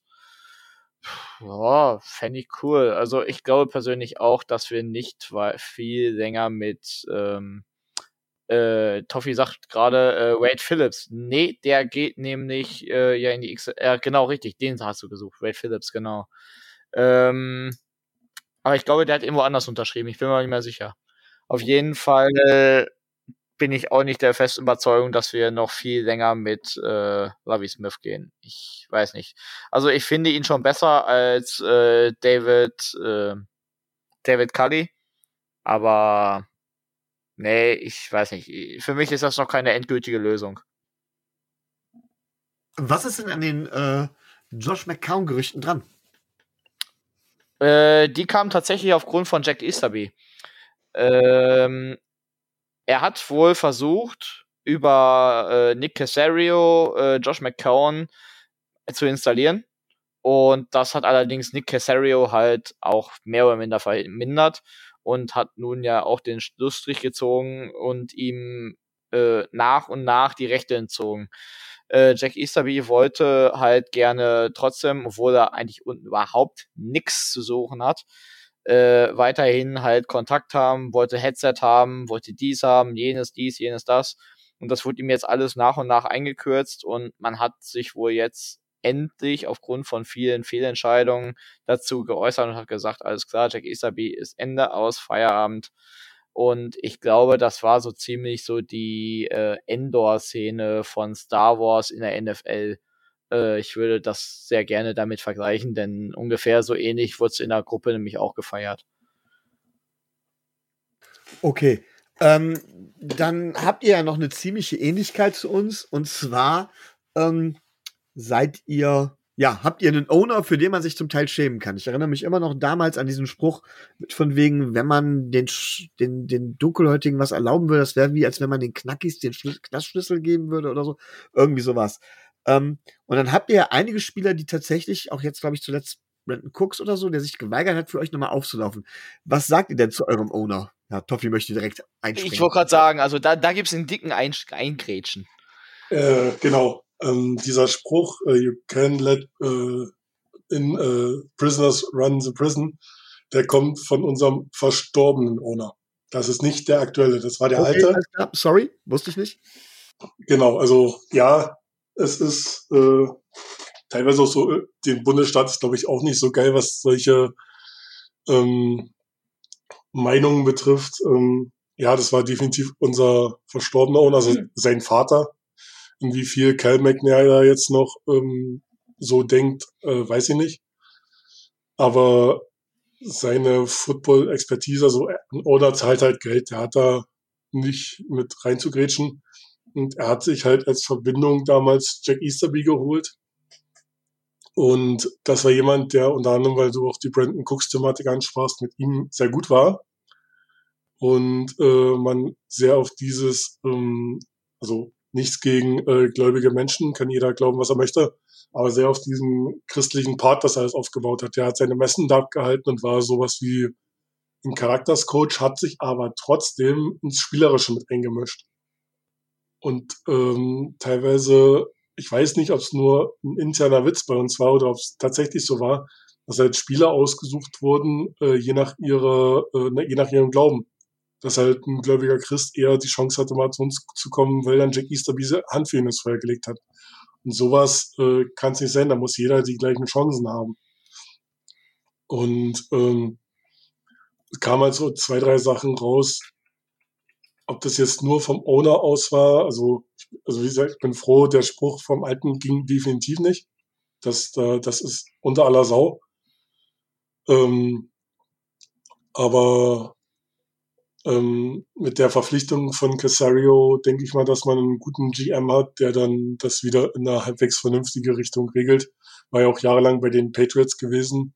Und dieses Lösen in der Saison von Jack Easterby verheißt da einiges Gutes, bin ich der Meinung. Kann ich mich ja. nur dem anschließen. Was war denn da diese, mit dieser Brandon Cook-Geschichte? Ich habe das nur am Rande mitbekommen und dann habe ich, ich war relativ überrascht, als es hieß, ja, Brandon Cooks weigert sich jemals wieder für die Houston Texans aufzulaufen. Äh, ja, er hat einen relativ gut dotierten Vertrag in der Offseason zu unterschreiben. Dann kann ich gleich mal eine Frage an euch stellen. Ihr habt unsere letzte Saison gesehen. Ähm, hättet ihr uns für ein Win-Now-Team gehalten, Micho? Nee, also ganz ehrlich, nein. Ähm, Rico? Ähm, ganz knapp nicht. Ähm, Nein, also ich meine, ihr seid ja, ihr seid ja, also ihr seid ja am Anfang eines Rebuilds. Also ihr seid ja eher am Ressourcen sammeln, als dass ihr jetzt irgendwelche, also krassen Verträge, weil ihr, also Brandon Cooks wäre jetzt halt auch kein Spieler, dem ich halt Millionen an, über Millionen ähm, als Gehalt zahlen würde, weil ich glaube nicht, dass der euch jetzt so mega weit bringt, als dass ihr ihn bezahlen müsstet. So, also vom Gefühl her. Das äh, war jetzt nicht die Frage, weil er hatte den Vertrag ja bekommen in der letzten Offseason. Und da seht ihr auf jeden Fall realitätsnah als Cooks, weil er hat äh, mit dem festen Glauben argumentiert, ähm, dass, dass, dass er jetzt bei keinem Rebuild-Team sein will. Also es um diese Trade-Diskussion geht. Und der Vertrag war zu hoch, es gab Anfragen, ähm, aber äh, Casarius hat auch jetzt mittlerweile ein äh, GM, der dann halt auch ordentlich was fordert und dann halt auch, ähm, wenn er den Spieler behalten möchte, auf seiner Forderung äh, beruht und sich nicht wie äh, Bill O'Brien über den Tisch ziehen lässt. Und ähm, ja, da gab es halt noch im Zusammenhang mit dem Weggang von Mr. B, die halt äh, gut befreundet waren, sind kleine internen Clinch. Er hat sie jetzt gelegt, es wurde miteinander gesprochen, er spielt, aber ob er die kommende Saison noch bei uns verbringt, weil nach der, nach der Saison dann jetzt der Vertrag auch besser zum Traden aussieht, wenn der abgelaufen ist, die kommende Saison, äh, diese Saison, dass man da auch definitiv notfalls auf ihn verzichten könnte. Ja, das ist schon eine interessante Argumentation von ihm auf jeden Fall. Also, äh, Vielleicht dachte er, er spielt bei den Houston Astros, ich weiß es nicht. Ähm, aber, ja, kann man sich ja mal vertun. Ja, ich meine, Astros, Texans, Baseball, Football, ich meine. Hauptsache Fußball. Ja, Haupt, Hauptsache der Ball fliegt irgendwo hin. Scheißegal. oh, oh, oh. Nee, also das wusste ich tatsächlich nicht, ähm, dass, dass der mit so einer Einstellung. Ähm, es lobt ihn, dass er am Anfang geglaubt hat, dass die Texans so viel bewegen können aber schwierig, würde ich sagen, oder Micho? Ja, also nochmal, ähm, ihr seid jetzt kein Team, das, äh, das peinlich ist oder sowas. Ne? Ähm, das muss man ganz klar sagen. Ähm, aber dass ihr nicht zu einem Contender gehört oder sowas, sondern dass ihr auf dem Weg zu einem Rebuild seid, selbst wenn David Mills eingeschlagen hätte, ist, glaube ich, relativ deutlich. Aber da habe ich direkt noch, äh, wenn ich noch fragen darf, die nächste Frage. Zwei hätte ich noch auf der Pfanne. Äh, Immer her damit, immer her. Erste Frage wäre ganz, wäre, also erstmal Glückwunsch dazu, dass ihr die Sean Watson abgegeben habt.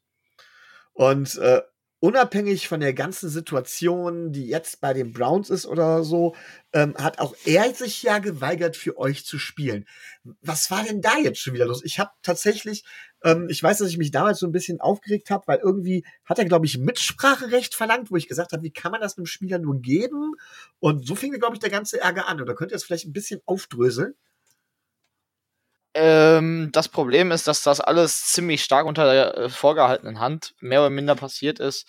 Ähm, aber es ging wirklich damit los, dass damals halt Bill O'Brien gefeiert wurde und dass es halt dann darum ging, ähm, alles klar, wir brauchen einen neuen Head Coach und der Sean Watson hatte halt eigentlich mehr oder minder angesagt, so, ey, ne, ich hätte ganz gerne Mitspracherecht unter dem Motto halt, ey, ich möchte gerne wissen, wer mich coacht und demnach wäre es damals in Richtung, ähm, ähm, ja, ich komme nicht mehr auf seinen Namen, ähm, Brian DeBowl.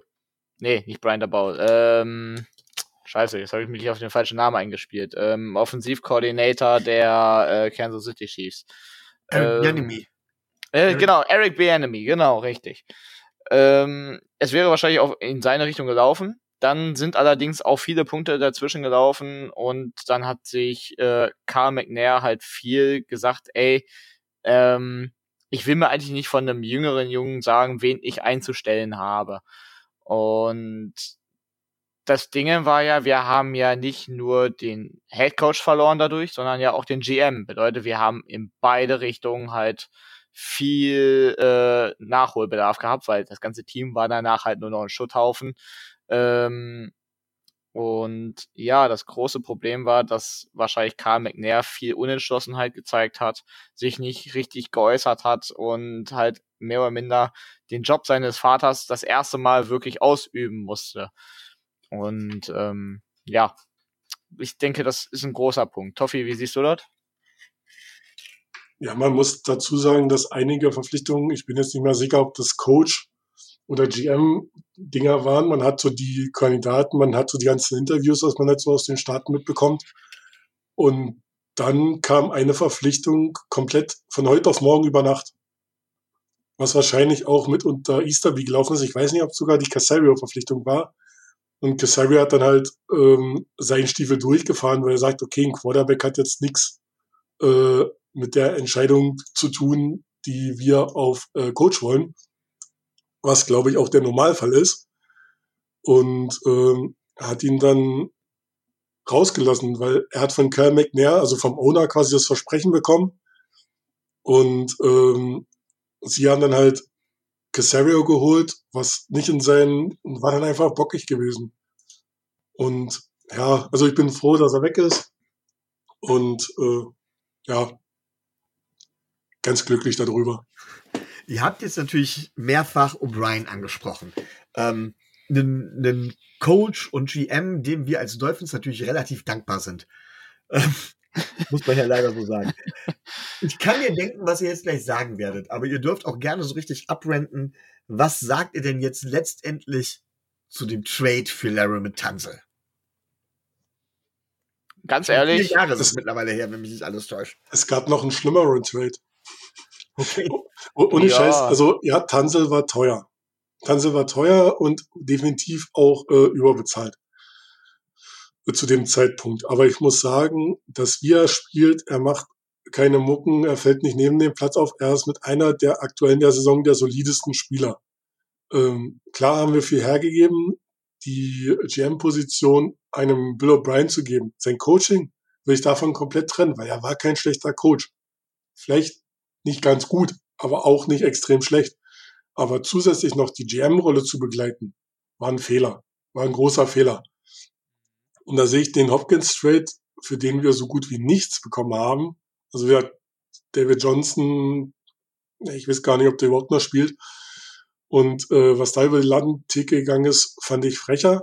Klar haben wir Tanz überbezahlt, aber ja,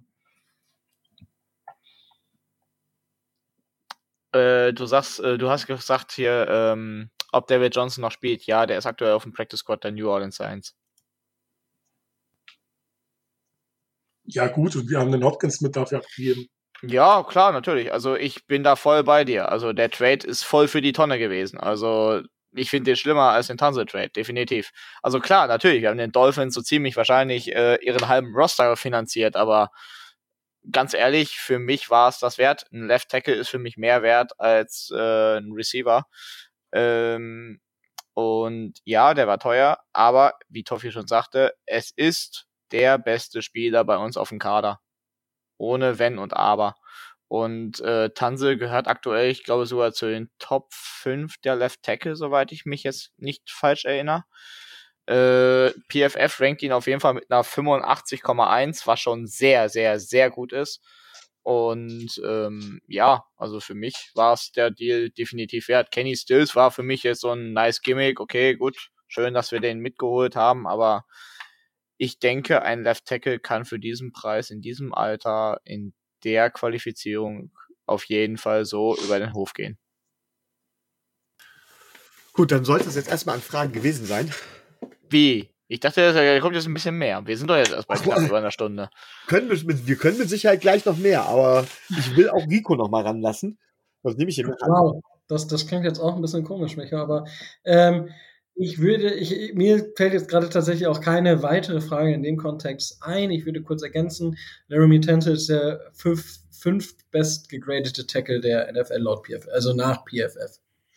Genau, das wollte ich da noch mal ergänzen. Wenn dir nichts mehr einfällt, dann habe ich tatsächlich noch eine Frage tatsächlich.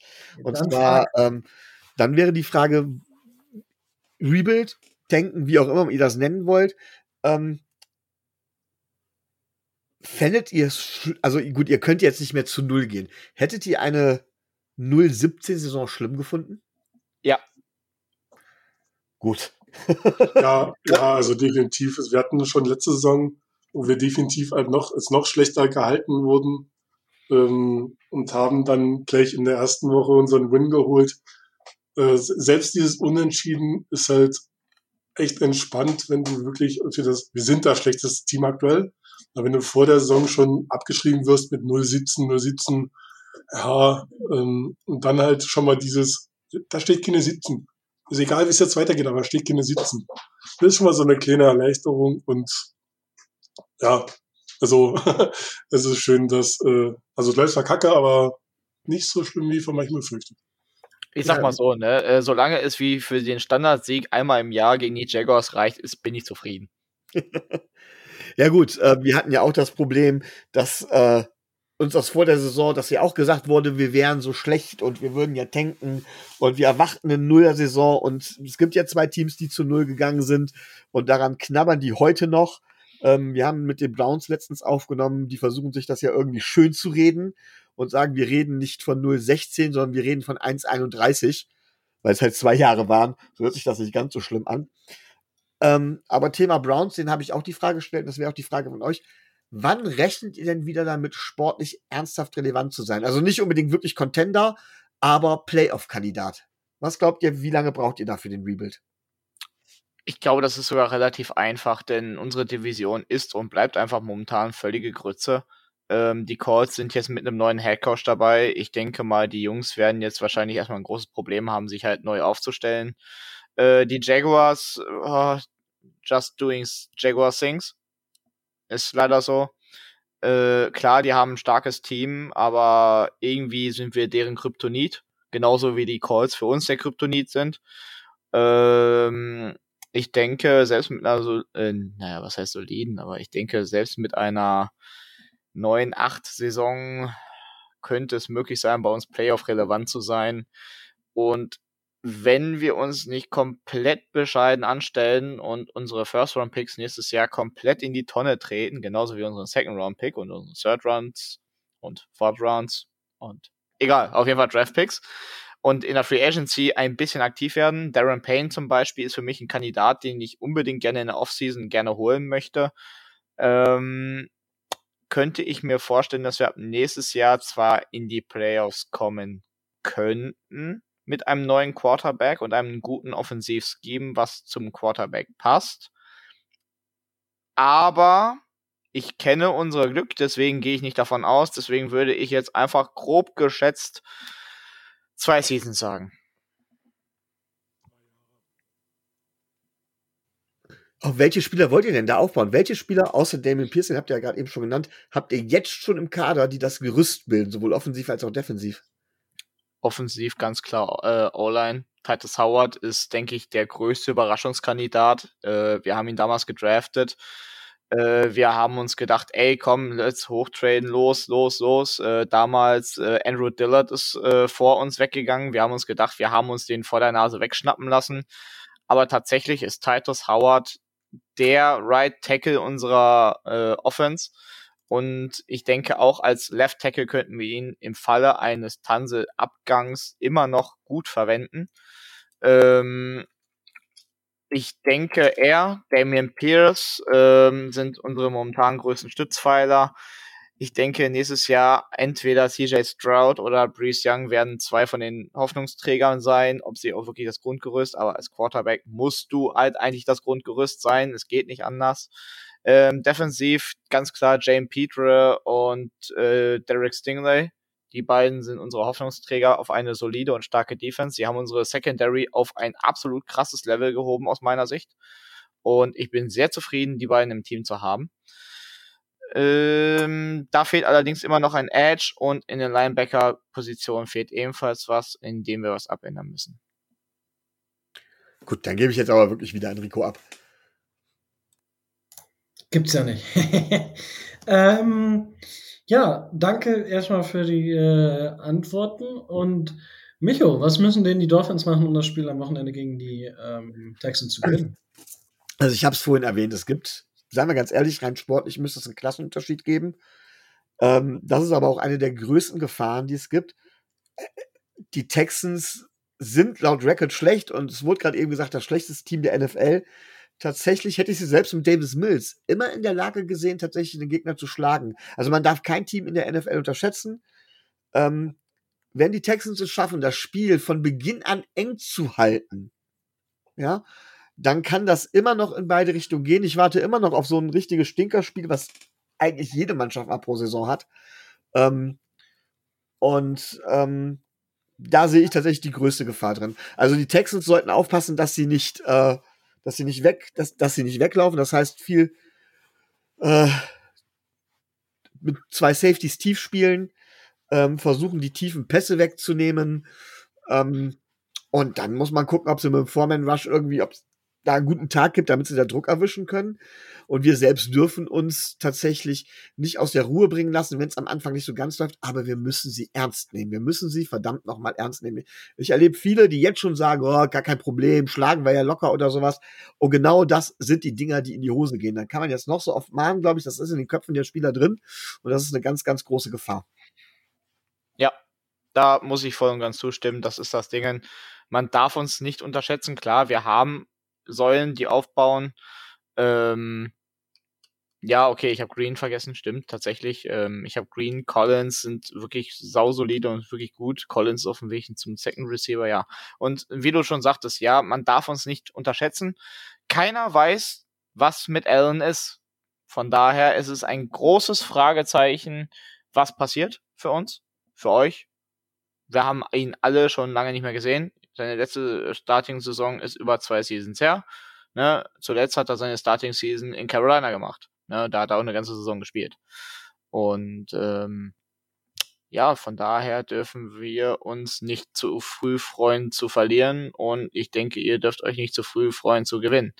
Äh, solltet ihr eine solide Führung von 20-0 in der Halbzeit haben, sollte das Ding normalerweise gegessen sein. Ich glaube nicht, dass wir uns nach der Halbzeit auf einmal denken, so alles klar, jetzt legen wir los. Also ähm, dafür ist dann ein Early Pick dann doch zu wichtig. Ähm, und ich will lieber den zweiten Sieg, den wir jetzt momentan noch als Puffer haben, eher nochmal für die Jaguars haben, als äh, nochmal irgendwie für die Bills, also von da, äh, für die Dolphins. Von daher, ähm, ja. Da muss ich, da muss ich direkt nochmal nachfragen. Du sagst ähm, tatsächlich, ähm, dass ihr sagt, von wegen, nach der Halbzeit werden wir nicht nochmal hochlegen, weil dafür ist der, ist, ist ein hoher Pick zu wichtig. Ja, aber für wen ist der hohe Pick, Pick wichtig? Doch nicht für die Spieler, die auf dem Platz stehen. Die werden doch mit Sicherheit alles geben. Ja, das Ding ist, äh, um ein Spiel zu gewinnen, muss der Ball in eine Richtung vorwärts gehen. Und zwar für die Offense. Ähm, klar, es gibt Defensiv-Touchdowns, ohne Frage, will ich nicht abzweifeln. Aber ich denke, wenn wir dieses Spiel aufgrund von Defensiv-Touchdowns gewinnen, äh, dann ist irgendwie auf beiden Seiten irgendwas ganz mächtig falsch gelaufen. Und ähm, ich vertraue unserer Offense das nicht an und ich glaube irgendwie nicht unserer Offense, dass das irgendwie großartig was wird.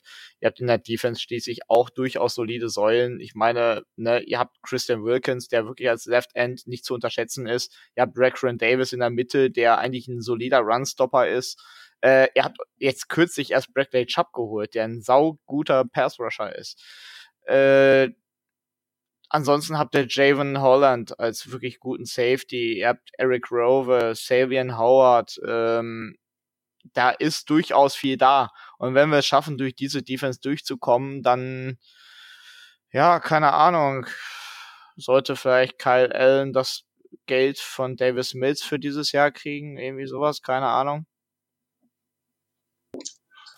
Äh, ja, René hat schon recht. Mit dem Ball nach vorne bewegen. Wir hatten vor einem Roundup das Jets-Patriots-Spiel. Und wir hatten in der ersten Hälfte gegen Washington auch nur fünf Total Yards. Also so, so weit weg waren wir da von einer negativen äh, Outcome auch jetzt nicht so. Also die Offense muss klicken, um da überhaupt eine Chance zu haben. Das fängt unsere Defense leider Gottes nicht auf. Ich denke auch ein großes Problem ist tatsächlich die Center-Position, die halt wirklich die äh, Offense in eine falsche Richtung lenkt oder wo dann halt teilweise dann Blocks irgendwie falsch gesetzt werden, ähm, unser Quarterback dann falsch irgendwelche Plays callt oder falsch die Defense liest. Ich denke, da ist alles möglich, aber wie gesagt, ich kann mir nicht vorstellen, dass wir gewinnen. Also wenn wir wirklich gewinnen sollten, ähm, dann tut es mir jetzt schon leid. Also vorweg, ne, dann tut es mir schon mal leid. Aber ähm, nee, ich sehe da keinerlei Möglichkeiten, dass wir da irgendwie durchkommen. Also klar, ne, der Ball muss in beide Richtungen funktionieren und äh, bei uns funktioniert er auf der defensiven Seite, würde ich sagen, aber nicht auf der offensiven. Ja, Micho, möchtest du. Ja, ich habe meinen Key to Win quasi äh, genannt. Das ist nämlich tatsächlich nicht unterschätzen, ruhig und geduldig bleiben und das Ding dann konstant nach Hause schaukeln. Ja, ich denke, das ist äh, ja, das ist das, was, was die Dolphins halt machen müssen. Sie müssen halt einfach der Offense vertrauen und jetzt muss man halt mal schauen, wie die Defense nach der Bye Week, ob es da wirklich dann langsam mal Klick macht, weil die bisher einfach auch nicht, nicht so wirklich gut war, beziehungsweise bei weitem nicht so gut ist, wie wir uns das vorgestellt haben, unsere eigene Defense.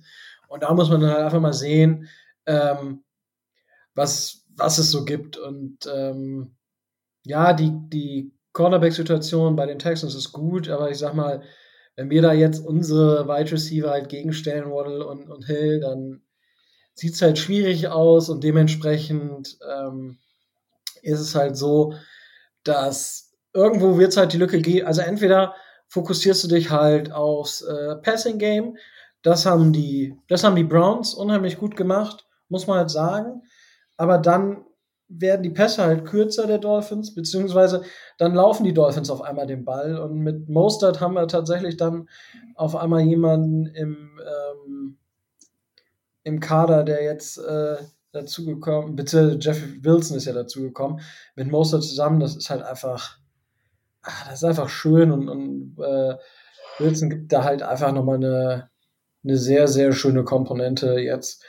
Und ja, ich glaube, für die Dolphins heißt es einfach Ruhe bewahren und konzentriert den Stiefel runterspielen, so wie man es vor der Bye gemacht hat gegen die Browns. Es war einfach, also so wie die Dolphins da gespielt haben in der Offense, Defense war dann auch gut, dann am Ende noch ein bisschen wackelig. Einfach das Spiel solide wirklich, solide wirklich runterspielen. Toffi. Ich hätte dann auch noch mal eine Frage. Äh, Ja. Wenn jetzt, also wir hatten ja vorhin über die beiden Beast Divisions ge gesprochen, ähm, kriegt ihr als Dolphins ab und zu das Flattern, wenn ein Team dann doch ein bisschen weiterkommt? Ich meine, die Steelers haben vor ein, zwei Saisons ja das äh, grandiose Gegenteil bewiesen. Aber wie, wie sehr liegt euch das am Herzen, dass dann die doch nochmal glücklicherweise so ein Team durchkommt? Ich meine, jetzt, klar, es ist ein bisschen unwahrscheinlicher, weil mehr Spiele und so. Aber äh, wenn dann so ein Team so 8-0 geht oder so, dann, dann kommt dann doch irgendwie das Flattern, oder? Ja, es ist schon nervig, wenn ein Team 8-0 geht. Das äh, kann man durchaus so sagen. Ähm, da fangen wir, also ich sag mal, bei 8-0 werde ich so langsam, da gucke ich mir das Team halt dann mal genauer an, beziehungsweise je nachdem, ich sag mal so nach fünf Spieltagen gucke ich mir halt die Teams an, die dann so ungeschlagen sind. Und wenn ich dann halt so Teams wie die Chiefs da sehe, dann fange ich tatsächlich so ein bisschen an mir anzugucken, gegen wen spielen die denn jetzt noch? Ähm, und ich sag mal, bei den Eagles war ich schon so, okay, ich kann mir nicht vorstellen, dass die ungeschlagen gehen. Bei den Steelers war es, war es ganz genauso. Also, das war ja dann, wo ich gedacht habe, das ist absurd, dass die so, also, dass sie bisher noch nicht verloren haben. Ähm, aber, ja, ich sag mal, bei, ich bin ganz froh, wenn diese wirklichen Top-Teams zu Beginn der Saison dann zumindest gegeneinander spielen. Bills gegen Chiefs, dann hat zumindest eines der Teams schon mal eine Niederlage. Und dann ist das, äh, ist das zumindest schon mal so ein bisschen äh, weggekocht, kann man sagen. Micho, wie ist das bei dir? Ja, also grundsätzlich, ähm, ich glaube, die Frage zieht auch ein bisschen darauf ab, wie wichtig uns unsere Perfect Season ist. Und da muss man Folgendes zu sagen, ja, die ist 50 Jahre her, alles gut und schön. Ähm, und ähm, da werden die meisten Dolphins-Fans noch flüssig gewesen sein oder sowas. So gut wie keiner wird sich aktiv wirklich dran oder wenige werden sich aktiv wirklich dran erinnern können, gerade in Deutschland nicht. Aber es ist halt ein Rekord, der ist sozusagen für die Ewigkeit. Das ist schon was ganz Besonderes, was die Mannschaften damals geschafft haben. ähm, vor allen Dingen es auch bis zum Ende durchzuziehen. Es geht ja nicht nur um die Menge der Spiele oder um den Schedule. Man sieht es an den Patriots, es geht wirklich daran, bis zum letzten Augenblick das Ganze durchzuziehen. Und das ist eine herausragende Leistung. Das muss man ganz einfach mal so sehen. Und diese Leistung hat uns bisher keiner weggenommen. Und ich finde das schon ganz wichtig, dass uns die keiner wegnimmt, weil das ist ähm, tatsächlich auch mein persönlicher Super Bowl jede Saison. Immer wieder. Und das heißt, in dem, insofern gewinne ich persönlich mehr Super Bowl-Saison als die New England Patriots in den letzten Jahren oder in den letzten Jahrzehnten. Und deswegen, ja, natürlich geht mir die Flatter. Und ich habe schon bei 4 und 0 angefangen, mir die Eagles anzugucken und hier auch im Podcast darüber zu reden, ob die Eagles das schaffen können. Weil das verfolge ich schon sehr genau. Natürlich wäre mir ein aktueller Super Bowl-Sieg lieb, sehr lieb. Aber ich möchte auch gern weiter die einzige Franchise äh, haben, die, der jemals eine Perfect Season im kompletten amerikanischen Profisport gelungen ist. Ja, äh, aber ihr beiden, wenn ihr, ihr könnt jetzt natürlich auch äh, Fragen stellen zum, äh, zu den Dolphins oder was ihr zum Spiel wissen möchtet. Ähm, sehr, sehr gerne. Ähm, worauf wir noch nicht eingegangen ist, ist das Laufspiel. Wir sind ja relativ bekannt als ähm, relativ, also relativ, wir sind eine schwache Laufverteidigung. Und bei euch, ähm, zumindest weil ich das aus Fantasy-Sicht, läuft eigentlich viel über den Pass.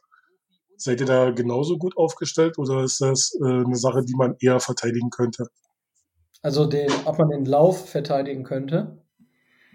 Ähm, ja, es ist halt, mh, es ist halt schwierig, weil ich sag mal, das hat man jetzt gegen die ähm, gegen die Browns gesehen, die unbedingt die Big Plays verhindern wollten. Ist denen auch gelungen, aber ich meine, die Dolphins hatten halt, ich weiß gar nicht, wie viele Rushing Yards am Ende, aber es war schon sehr, sehr stark und das waren immer wieder Läufe, auch über 10 Yards, über 15 Yards. Ähm, und das ist halt wirklich die Frage, was probiere ich als probiere ich als Defense, weil die Dolphins haben mit Ingold als äh, Fullback, die Dolphins spielen mit spielen im Two Personal, also ähm, sei es jetzt äh, 20, 21, 22, also zwei Running Backs, wovon einer nicht selten ein Fullback ist, und zwar Alec Ingold. So viele Sachen da aus dieser Position heraus, die erstens nicht einfach zu lesen ist, weil du kannst alles daraus laufen und alles daraus werfen. Und das hat man jetzt auch gesehen, oder hat man vorletzte Woche gesehen gegen die Browns mit dem Touchdown von Alec Ingold. Dementsprechend ist man muss halt gucken, wie kann man die Dolphins am besten kontrollieren, würde ich sagen. Weil so ganz ausschalten kannst du diese Offense aktuell einfach, geht einfach nicht. Und ähm, wenn ihr oder wenn die Texans die Box zustellen, um den Lauf zu verteidigen, dann wird es einfach sehr, sehr passlastig. Und wenn die Dolphins, also wenn es halt, wenn man dann automatisch, ähm, ich sag mal, mit nur versucht, mit irgendwie einem Linebacker zu spielen und den vier einer Vierer Front und der Rest mit Defensive Backs bestückt ist, dann lädt man die Dolphins halt ein, mit, mit Ingold äh, als Vorblocker ins, ins Laufspiel zu gehen. Und das ist halt aktuell so ein bisschen das Thema, was die Defenses ausmachen müssen. Und ich, ich dafür kenne ich jetzt zu wenig die Texans, äh, beziehungsweise auch Defense, Defensive Koordinator beziehungsweise die Herangehensweise bei euch in der Saison. Ich weiß nicht, ob, ob der jetzt am Anfang probiert, irgendwie die Box zuzustellen, weil er sagt, ja, wir sind nicht so stark gegen den Lauf und er mit euren beiden tatsächlich nicht schlechten Cornerbacks versucht tatsächlich unsere nicht ganz so schlechten Wide Receiver, vielleicht nicht eins gegen eins, aber äh, eine Seite zumindest zu doppeln. Das weiß ich halt nicht. Aber so würde ich das jetzt erstmal beschreiben, dass ähm, man muss sich halt eines aussuchen und ähm, ja, irgendwo, die Dolphins werden scoren, man muss halt nur dann äh, gegen die auch nicht so starke Offense, äh, Defense der Dolphins dieses Jahr einfach auch scoren. Das haben einige Teams geschafft, einige halt nicht. Und ähm, ja, so würde ich das, glaube ich, glaube ich, beschreiben. Micho, ähm, möchtest du da was ergänzen? Also wir haben kein Power-Run-Game, das muss man ganz klar sagen. Unsere Basis ist der Pass, das stimmt schon. Ähm, und unsere Pässe sind grundsätzlich, selbst wenn man sich darauf äh, bemüht, die Big Plays zu verhindern, sind eigentlich auch unsere Receiver nicht auszuschalten. Das hat Rico gerade eben ganz schön erklärt. Ähm, ja, es kann über das Laufspiel funktionieren. Dazu muss man auch sagen, ja, wir laufen, aber gleichzeitig gehen wir auch ins Kurzpassspiel. Auch auf die Running Backs. Und ähm, das ist halt extrem, e extrem schwierig da. Einen Tod muss man sterben, eine Seite, eine, eins muss man freilassen. Und das ist etwas, wo ich mich immer, also wo ich wirklich sage, dass wir da ähm, weit nach vorne kommen, ähm, ist halt eben dadurch, dass wir da schaffen, geduldig zu spielen und variabel zu spielen. Tua hat halt ganz, ganz große Fähigkeiten eben im Kurzpassspiel, im Timing-Passing und halt eben in, aus der Bewegung heraus. Die tiefen Bälle sind tatsächlich nicht so seine Stärke, aber er kann sie auch anbringen. So, ähm, das heißt von wegen, wenn viele sagen von wegen, wir nehmen den Pass weg, konzentriert sich Tua halt auf seine Stärken und damit kann er der Defense wirklich auseinandernehmen im Moment. Dazu muss man sagen, dass er auch gerade was seine Reads angeht oder sowas im Moment sehr, sehr äh, auch gut in Form ist. Äh, kann Defenses im Moment gut lesen. Es wird ihm leicht gemacht durch das hervorragende Playcalling von Mike McDaniel. Aber ähm, also jetzt wirklich hinzugehen und zu sagen, äh, wir nehmen, wir machen jetzt, wir nehmen jetzt die tiefen Pässe, Pässe weg, hieße im Prinzip, Tua auf seine Stärken zu beschränken. Und das sollte man dann nicht tun. Okay, danke. René, hast du noch irgendeine Frage?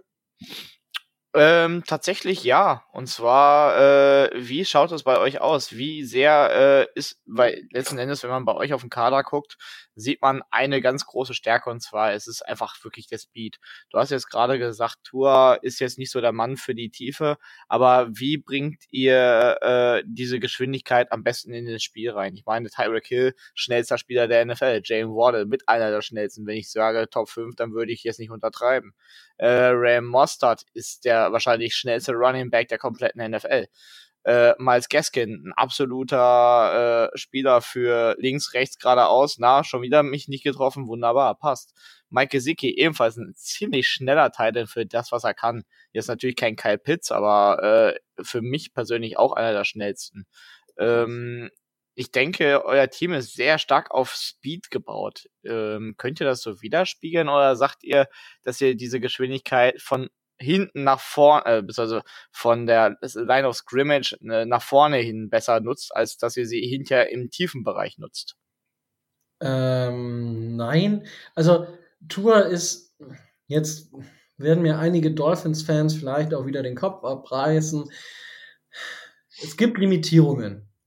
Und zwar ist das die, also Tour hat nicht den Kanonenarm. Das heißt, er kann Bälle er kann Bälle im Timing und im Timing ist er Elite und in der Antizipation ist er Elite. Deswegen kann er enge Fenster bespielen, wenn das Timing perfekt ist oder sehr gut ist.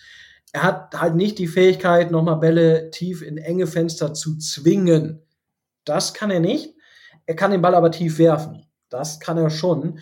Ähm, ich meine, er ist halt bei Average Depth of Target, ist er halt Nummer 6, wenn ich jetzt bei 20% der Dropbacks angehe, da sind aber dann Mitchell Trubisky und Jameis Winston noch vor ihm, die halt nur drei beziehungsweise fünf Games gestartet haben. Ähm, die anderen beiden sind dann Marcus Mariota, Justin Fields äh, und Russell Wilson. Ähm, also Tua hat äh, die meisten Yards per Attempt und hat Tua ist Nummer 30 oder 28, wenn es prozentual um die Yards after Catch geht. Die Dolphins werfen den Ball tief. Das tun sie. Es ist kein anderes Team, was den Ball erfolgreich so tief werft. Gibt's einfach nicht. Tua hat mit Abstand die meisten 10 Yards Completion, also Completions über 10 Yards. Ich glaube, er hat ja nicht mehr ganz doppelt so viele wie Nummer, die Nummer 2, ähm, weil ich glaube, Mahomes hat jetzt auch aufgeholt und hat Brady an Nummer 2 verdrängt. Ähm, aber also die Dolphins werfen den Ball tief und nutzen diesen Speed, um einfach das Feld lang zu ziehen und man, ähm, ähm, man eröffnet sich halt einfach auch ähm, die Fenster mit diesem Speed und das bringt es dann darauf, dass Tour halt, wenn es in, ins Deep Passing Game geht, mit Abstand auch die meisten, die höchste Completion Percentage hat. Das, das ist einfach so. Und ähm, Dementsprechend, ähm, ja, also so würde ich das jetzt ähm, beschreiben. Also man hat halt, wenn man das vergleicht mit den 49ers, das war ja so ein bisschen der, der die Idee, weil Shanahan Tree, aber man geht quasi den kompletten Gegenweg. Man geht nicht auf die Yards after Catch, die jetzt Jimmy G sammelt, ähm, sondern man geht auf die Completion over, äh, die halt mehr als ähm, 10 Yards weg ist und geht dann damit ähm, in, in das System rein. Und das ist halt unterschiedlich und also so nutzt man, nutzt man die Geschwindigkeit. Ähm, Micho, oder wie würdest du das, äh, Nein. wie würdest du die Frage beantworten? Also ich sehe es, ich sehe es, ich sehe es im Prinzip so wie du. Ähm, vielleicht noch zur Erklärung, wir haben letzte Woche ja äh, tatsächlich auch da über Tour geredet und da habe ich gesagt, es ist unfair eigentlich, über die Diskussion zu reden, äh, wie viel, wie viel von Tour oder wie viel von einem Erfolg Tour ist und wie viel das Scheme ist. Denn Tatsache ist, ähm, wir bauen das Scheme auf die Stärken von Tour auf. Und Rico hat gerade eben richtig gesagt, es geht nicht darum, dass Tour halt komplett alleingelassen irgendwie einen absurden Wurf auf einen mittelmäßigen Receiver über, über 30 Air Yards trifft, so nach dem Motto, sondern es geht darum, dass Tour halt eben nicht diesen Kanonenarm wie Cannon Allen oder eben wie Patrick Mahomes oder auch wie Zach Wilson hat, tatsächlich. Das sind physische Limitierungen, die kann man auch nicht verändern. Das ist tatsächlich eine, eine angeborene Geschichte, weswegen Tour ja durchaus in der Beziehung auch kritisch äh, betrachtet wird und weswegen man ihm nicht unbedingt erwarten kann, dass er in dem Bereich Fortschritte macht. Und deswegen geht man halt eben hin und öffnet mit dem Speed halt eben die Fenster, dass Tour halt eben nicht diese engen Fenster treffen muss. Das ist vollkommen legitim, äh, finde ich zumindest. Und ähm, da diese Tour sich in allem muss, muss die gesamte, die gesamte Technik, die gesamte Bewegung, alles muss für Tour sehr genau passen, damit er halt eben tief Receiver, die nicht hundertprozentig oder tausendprozentig offen sind oder selbst offene Receiver, damit er die trifft. Das heißt von wegen, da muss, das muss schon sehr genau passen. Aber, und das ist der große Vorteil jetzt von dem Speed, wenn das halt eben nicht passt, hat Tour immer die Möglichkeit, halt eben auch über Yards after Catch zu gehen. Das heißt von wegen, da ist, äh, das heißt, das Tiefe kommt über das Scheme und das Kurzpassspiel und die Yards after Catch kommen über Tour. Und das ist halt eben ein, ein, ganz großer Vorteil von dem Speed. Die Frage ist tatsächlich, was passiert, wenn man den Speed nicht mehr haben sollte? Denn die Frage ist zum Beispiel, ist Raheem Mostert nächste Saison noch da? Ist Mike Gesicki nächste Saison in der Beziehung noch da? Ähm, das sind alles Fragen, die man sich, die man sich stellen muss. Und dann werden wir weitersehen. Aber diese Saison ist es tatsächlich so, dass der Speed uns einfach da in allen Ebenen ganz, ganz extrem hilft. Und dass wir tatsächlich über den Speed, und das war ja die Grundfrage, auf beiden Ebenen aufbauen. Das heißt, wir haben wirklich Speed in allen Richtungen ähm, und dementsprechend können wir auch das Scheme gestalten. Das ist natürlich sehr vielseitig, was wahrscheinlich auch den Erfolg der Dolphins momentan ausmacht. So sehe ich das auch, ja. Die Frage ist wirklich, und darüber kann man lange diskutieren, aber das können wir äh, nicht sehen. Die Frage ist, äh, wie nachhaltig dieses Konzept ist, weil wir natürlich da auch sehr viel Ressourcen reingesteckt haben, was wir nicht Ewigkeiten so aufrechterhalten können. Das stimmt, das ist so wahr, weil besonders ein Tyreek Hill, Jalen Waddle und so weiter, die werden teuer irgendwann. Ja, das, das, das stimmt schon, aber insgesamt haben wir jetzt halt dieses finanzielle Fenster, sage ich mal. Und ja, also ich bin sehr, sehr zufrieden mit dem, was unser Head Coach. Kurz, ich muss mal eben kurz dir unterbrechen und einen kleinen Shoutout machen. Ähm, meine Freundin sitzt ja immer hier und hört mal zwischendurch zu und ich habe mich schon so, so äh, instruiert. Jetzt ist mehrfach der Name Waddle gefallen, worauf sie sofort die Hände so, die Arme an den Körper anlegte, die Hände abspreizte und durch, durch das Zimmer lief. Waddle, Waddle, Waddle, Waddle. Nur so. Nice. Schaut mal, meine Freundin, herzlichen Glückwunsch. Ich kann sehr lachen und sie ist gut instruiert und gut äh, konditioniert. Oh Gott, jetzt habe ich Kopfkino. Dankeschön. Herzlich äh, Glückwunsch. oh, herrlich. Ähm, jetzt äh, hat mich das tatsächlich äh, minimal aus dem äh, Konzept gebracht. Ähm, nichtsdestotrotz ist das genau das, äh, was die was die Dolphins halt aktuell so tun und ich bin sehr, sehr zufrieden mit unserem Rookie-Head Coach, äh, Mike McDaniel. Ich denke, das ist, ich weiß es nicht, aber gefühlt seit sehr, sehr langer Zeit das Beste, was wir von einem Rookie-Head Coach gesehen haben, der natürlich ein geniale Spieler für diese Offense hat, keine Frage, aber der auch eine geniale Offense aus diesen Spielern macht. Und das ist einfach nach den Offenses von Adam Gaze und Brian Flores einfach einfach schön. Ja. Da, man, manchmal weine ich, so schön ist das. Ähm, ja.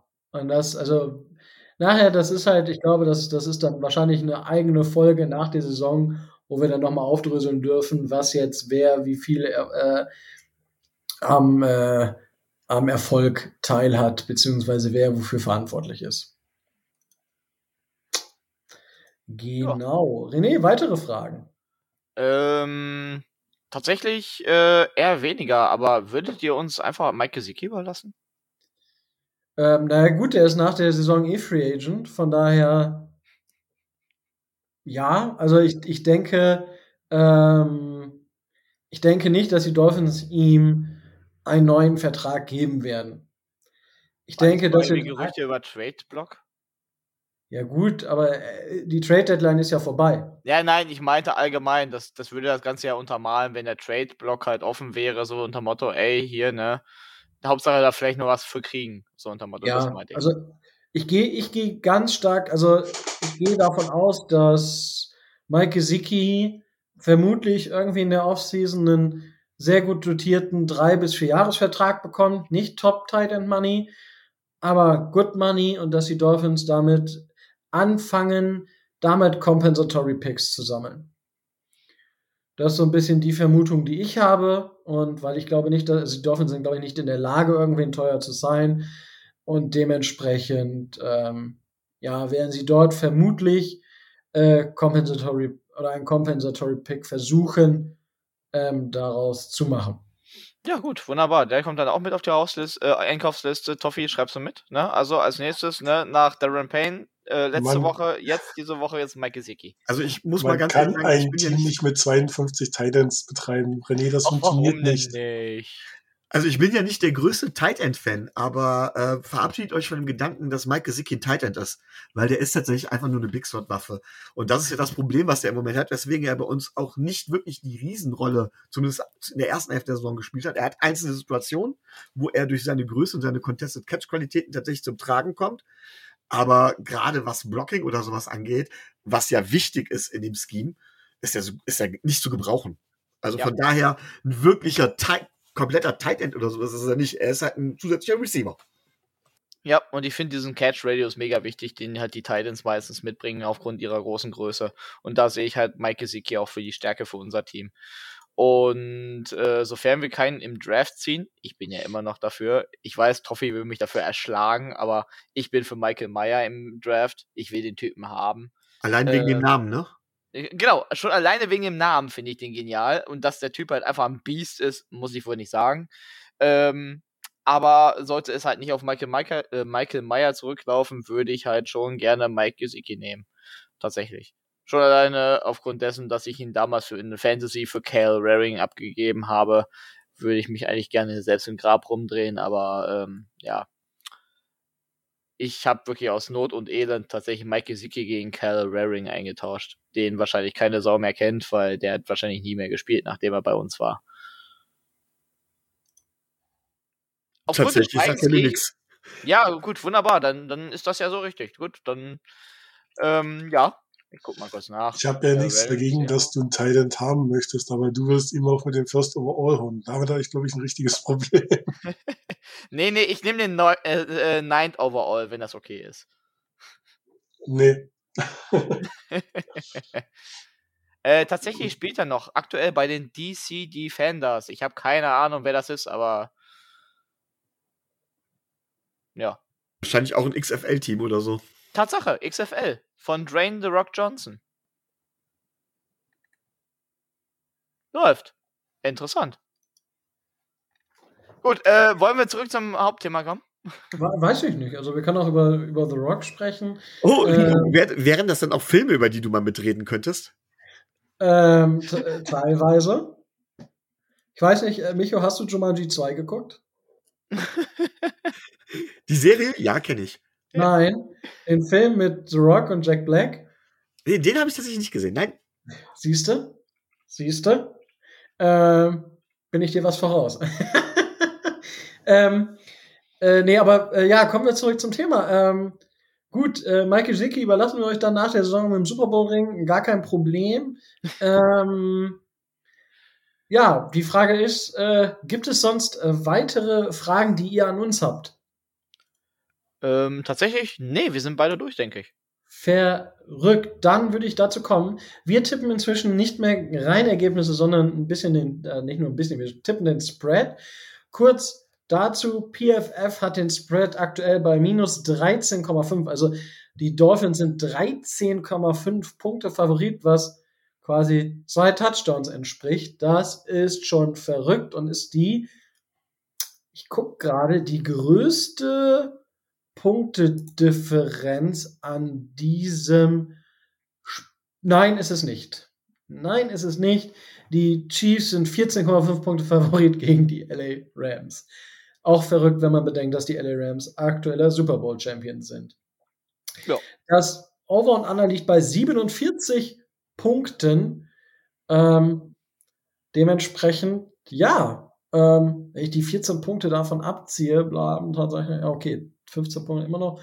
Ähm, wir können gerne ähm, mit René anfangen. Wie tippst du denn den Spread bei Dolphins gegen die Texans? Äh, da es unter anderem eine Primzahl ist und da ich diese Nummer liebe und sie auch auf meinem Home Jersey habe, sage ich einen Spread von 37. Puh. Da, Für Okay. wen muss ich ja wohl nicht erzählen. nee, uh, siehst, ein Spread von 37. Das wäre dann ja quasi ein 40 Burger und ihr bleibt unter 10 sozusagen. So. So in etwa, ja, aber ich habe Okay. halt einfach gar keine Erwartungen an dieses Spiel und eigentlich will ich nur sehen, ob unsere Receiver zumindest Bälle fangen können und das reicht mir eigentlich schon. Okay. Wow, Micho, was ist dein Spread? ähm, ja, also ich würde tatsächlich ursprünglich mit den, oder ich hätte ursprünglich gesagt, ich würde sogar mit 21 gehen, weil ich glaube, dass wir soweit Favorit sind. Aber ich gehe auch davon aus, dass das Spiel im Grunde genommen sehr, sehr schnell entschieden ist, dass wir äh, dann irgendwann mit der zweiten Reihe auf dem Platz stehen und ähm, spätestens dann die Texans aufholen werden. Und deswegen gehe ich von einem ungefährdeten Sieg aus, aber trotzdem einem Spread von 10. Und weil das so spät und auch alles kommt, gehe ich davon aus, dass es auch über 50 Punkte sind. Insgesamt. Okay, ja, auch nicht schlecht. Ähm, Toffi, was ist deine Einschätzung?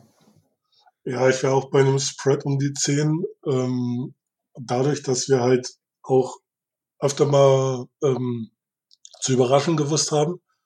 Das letzte Spiel gegen die Commanders war eines der wenigen ähm, wirklich ähm, deutlichen Spieler, die wir verloren haben. Äh, also wir können auch äh, euch vor Probleme stellen. Das äh, wage ich nämlich nicht zu bezweifeln.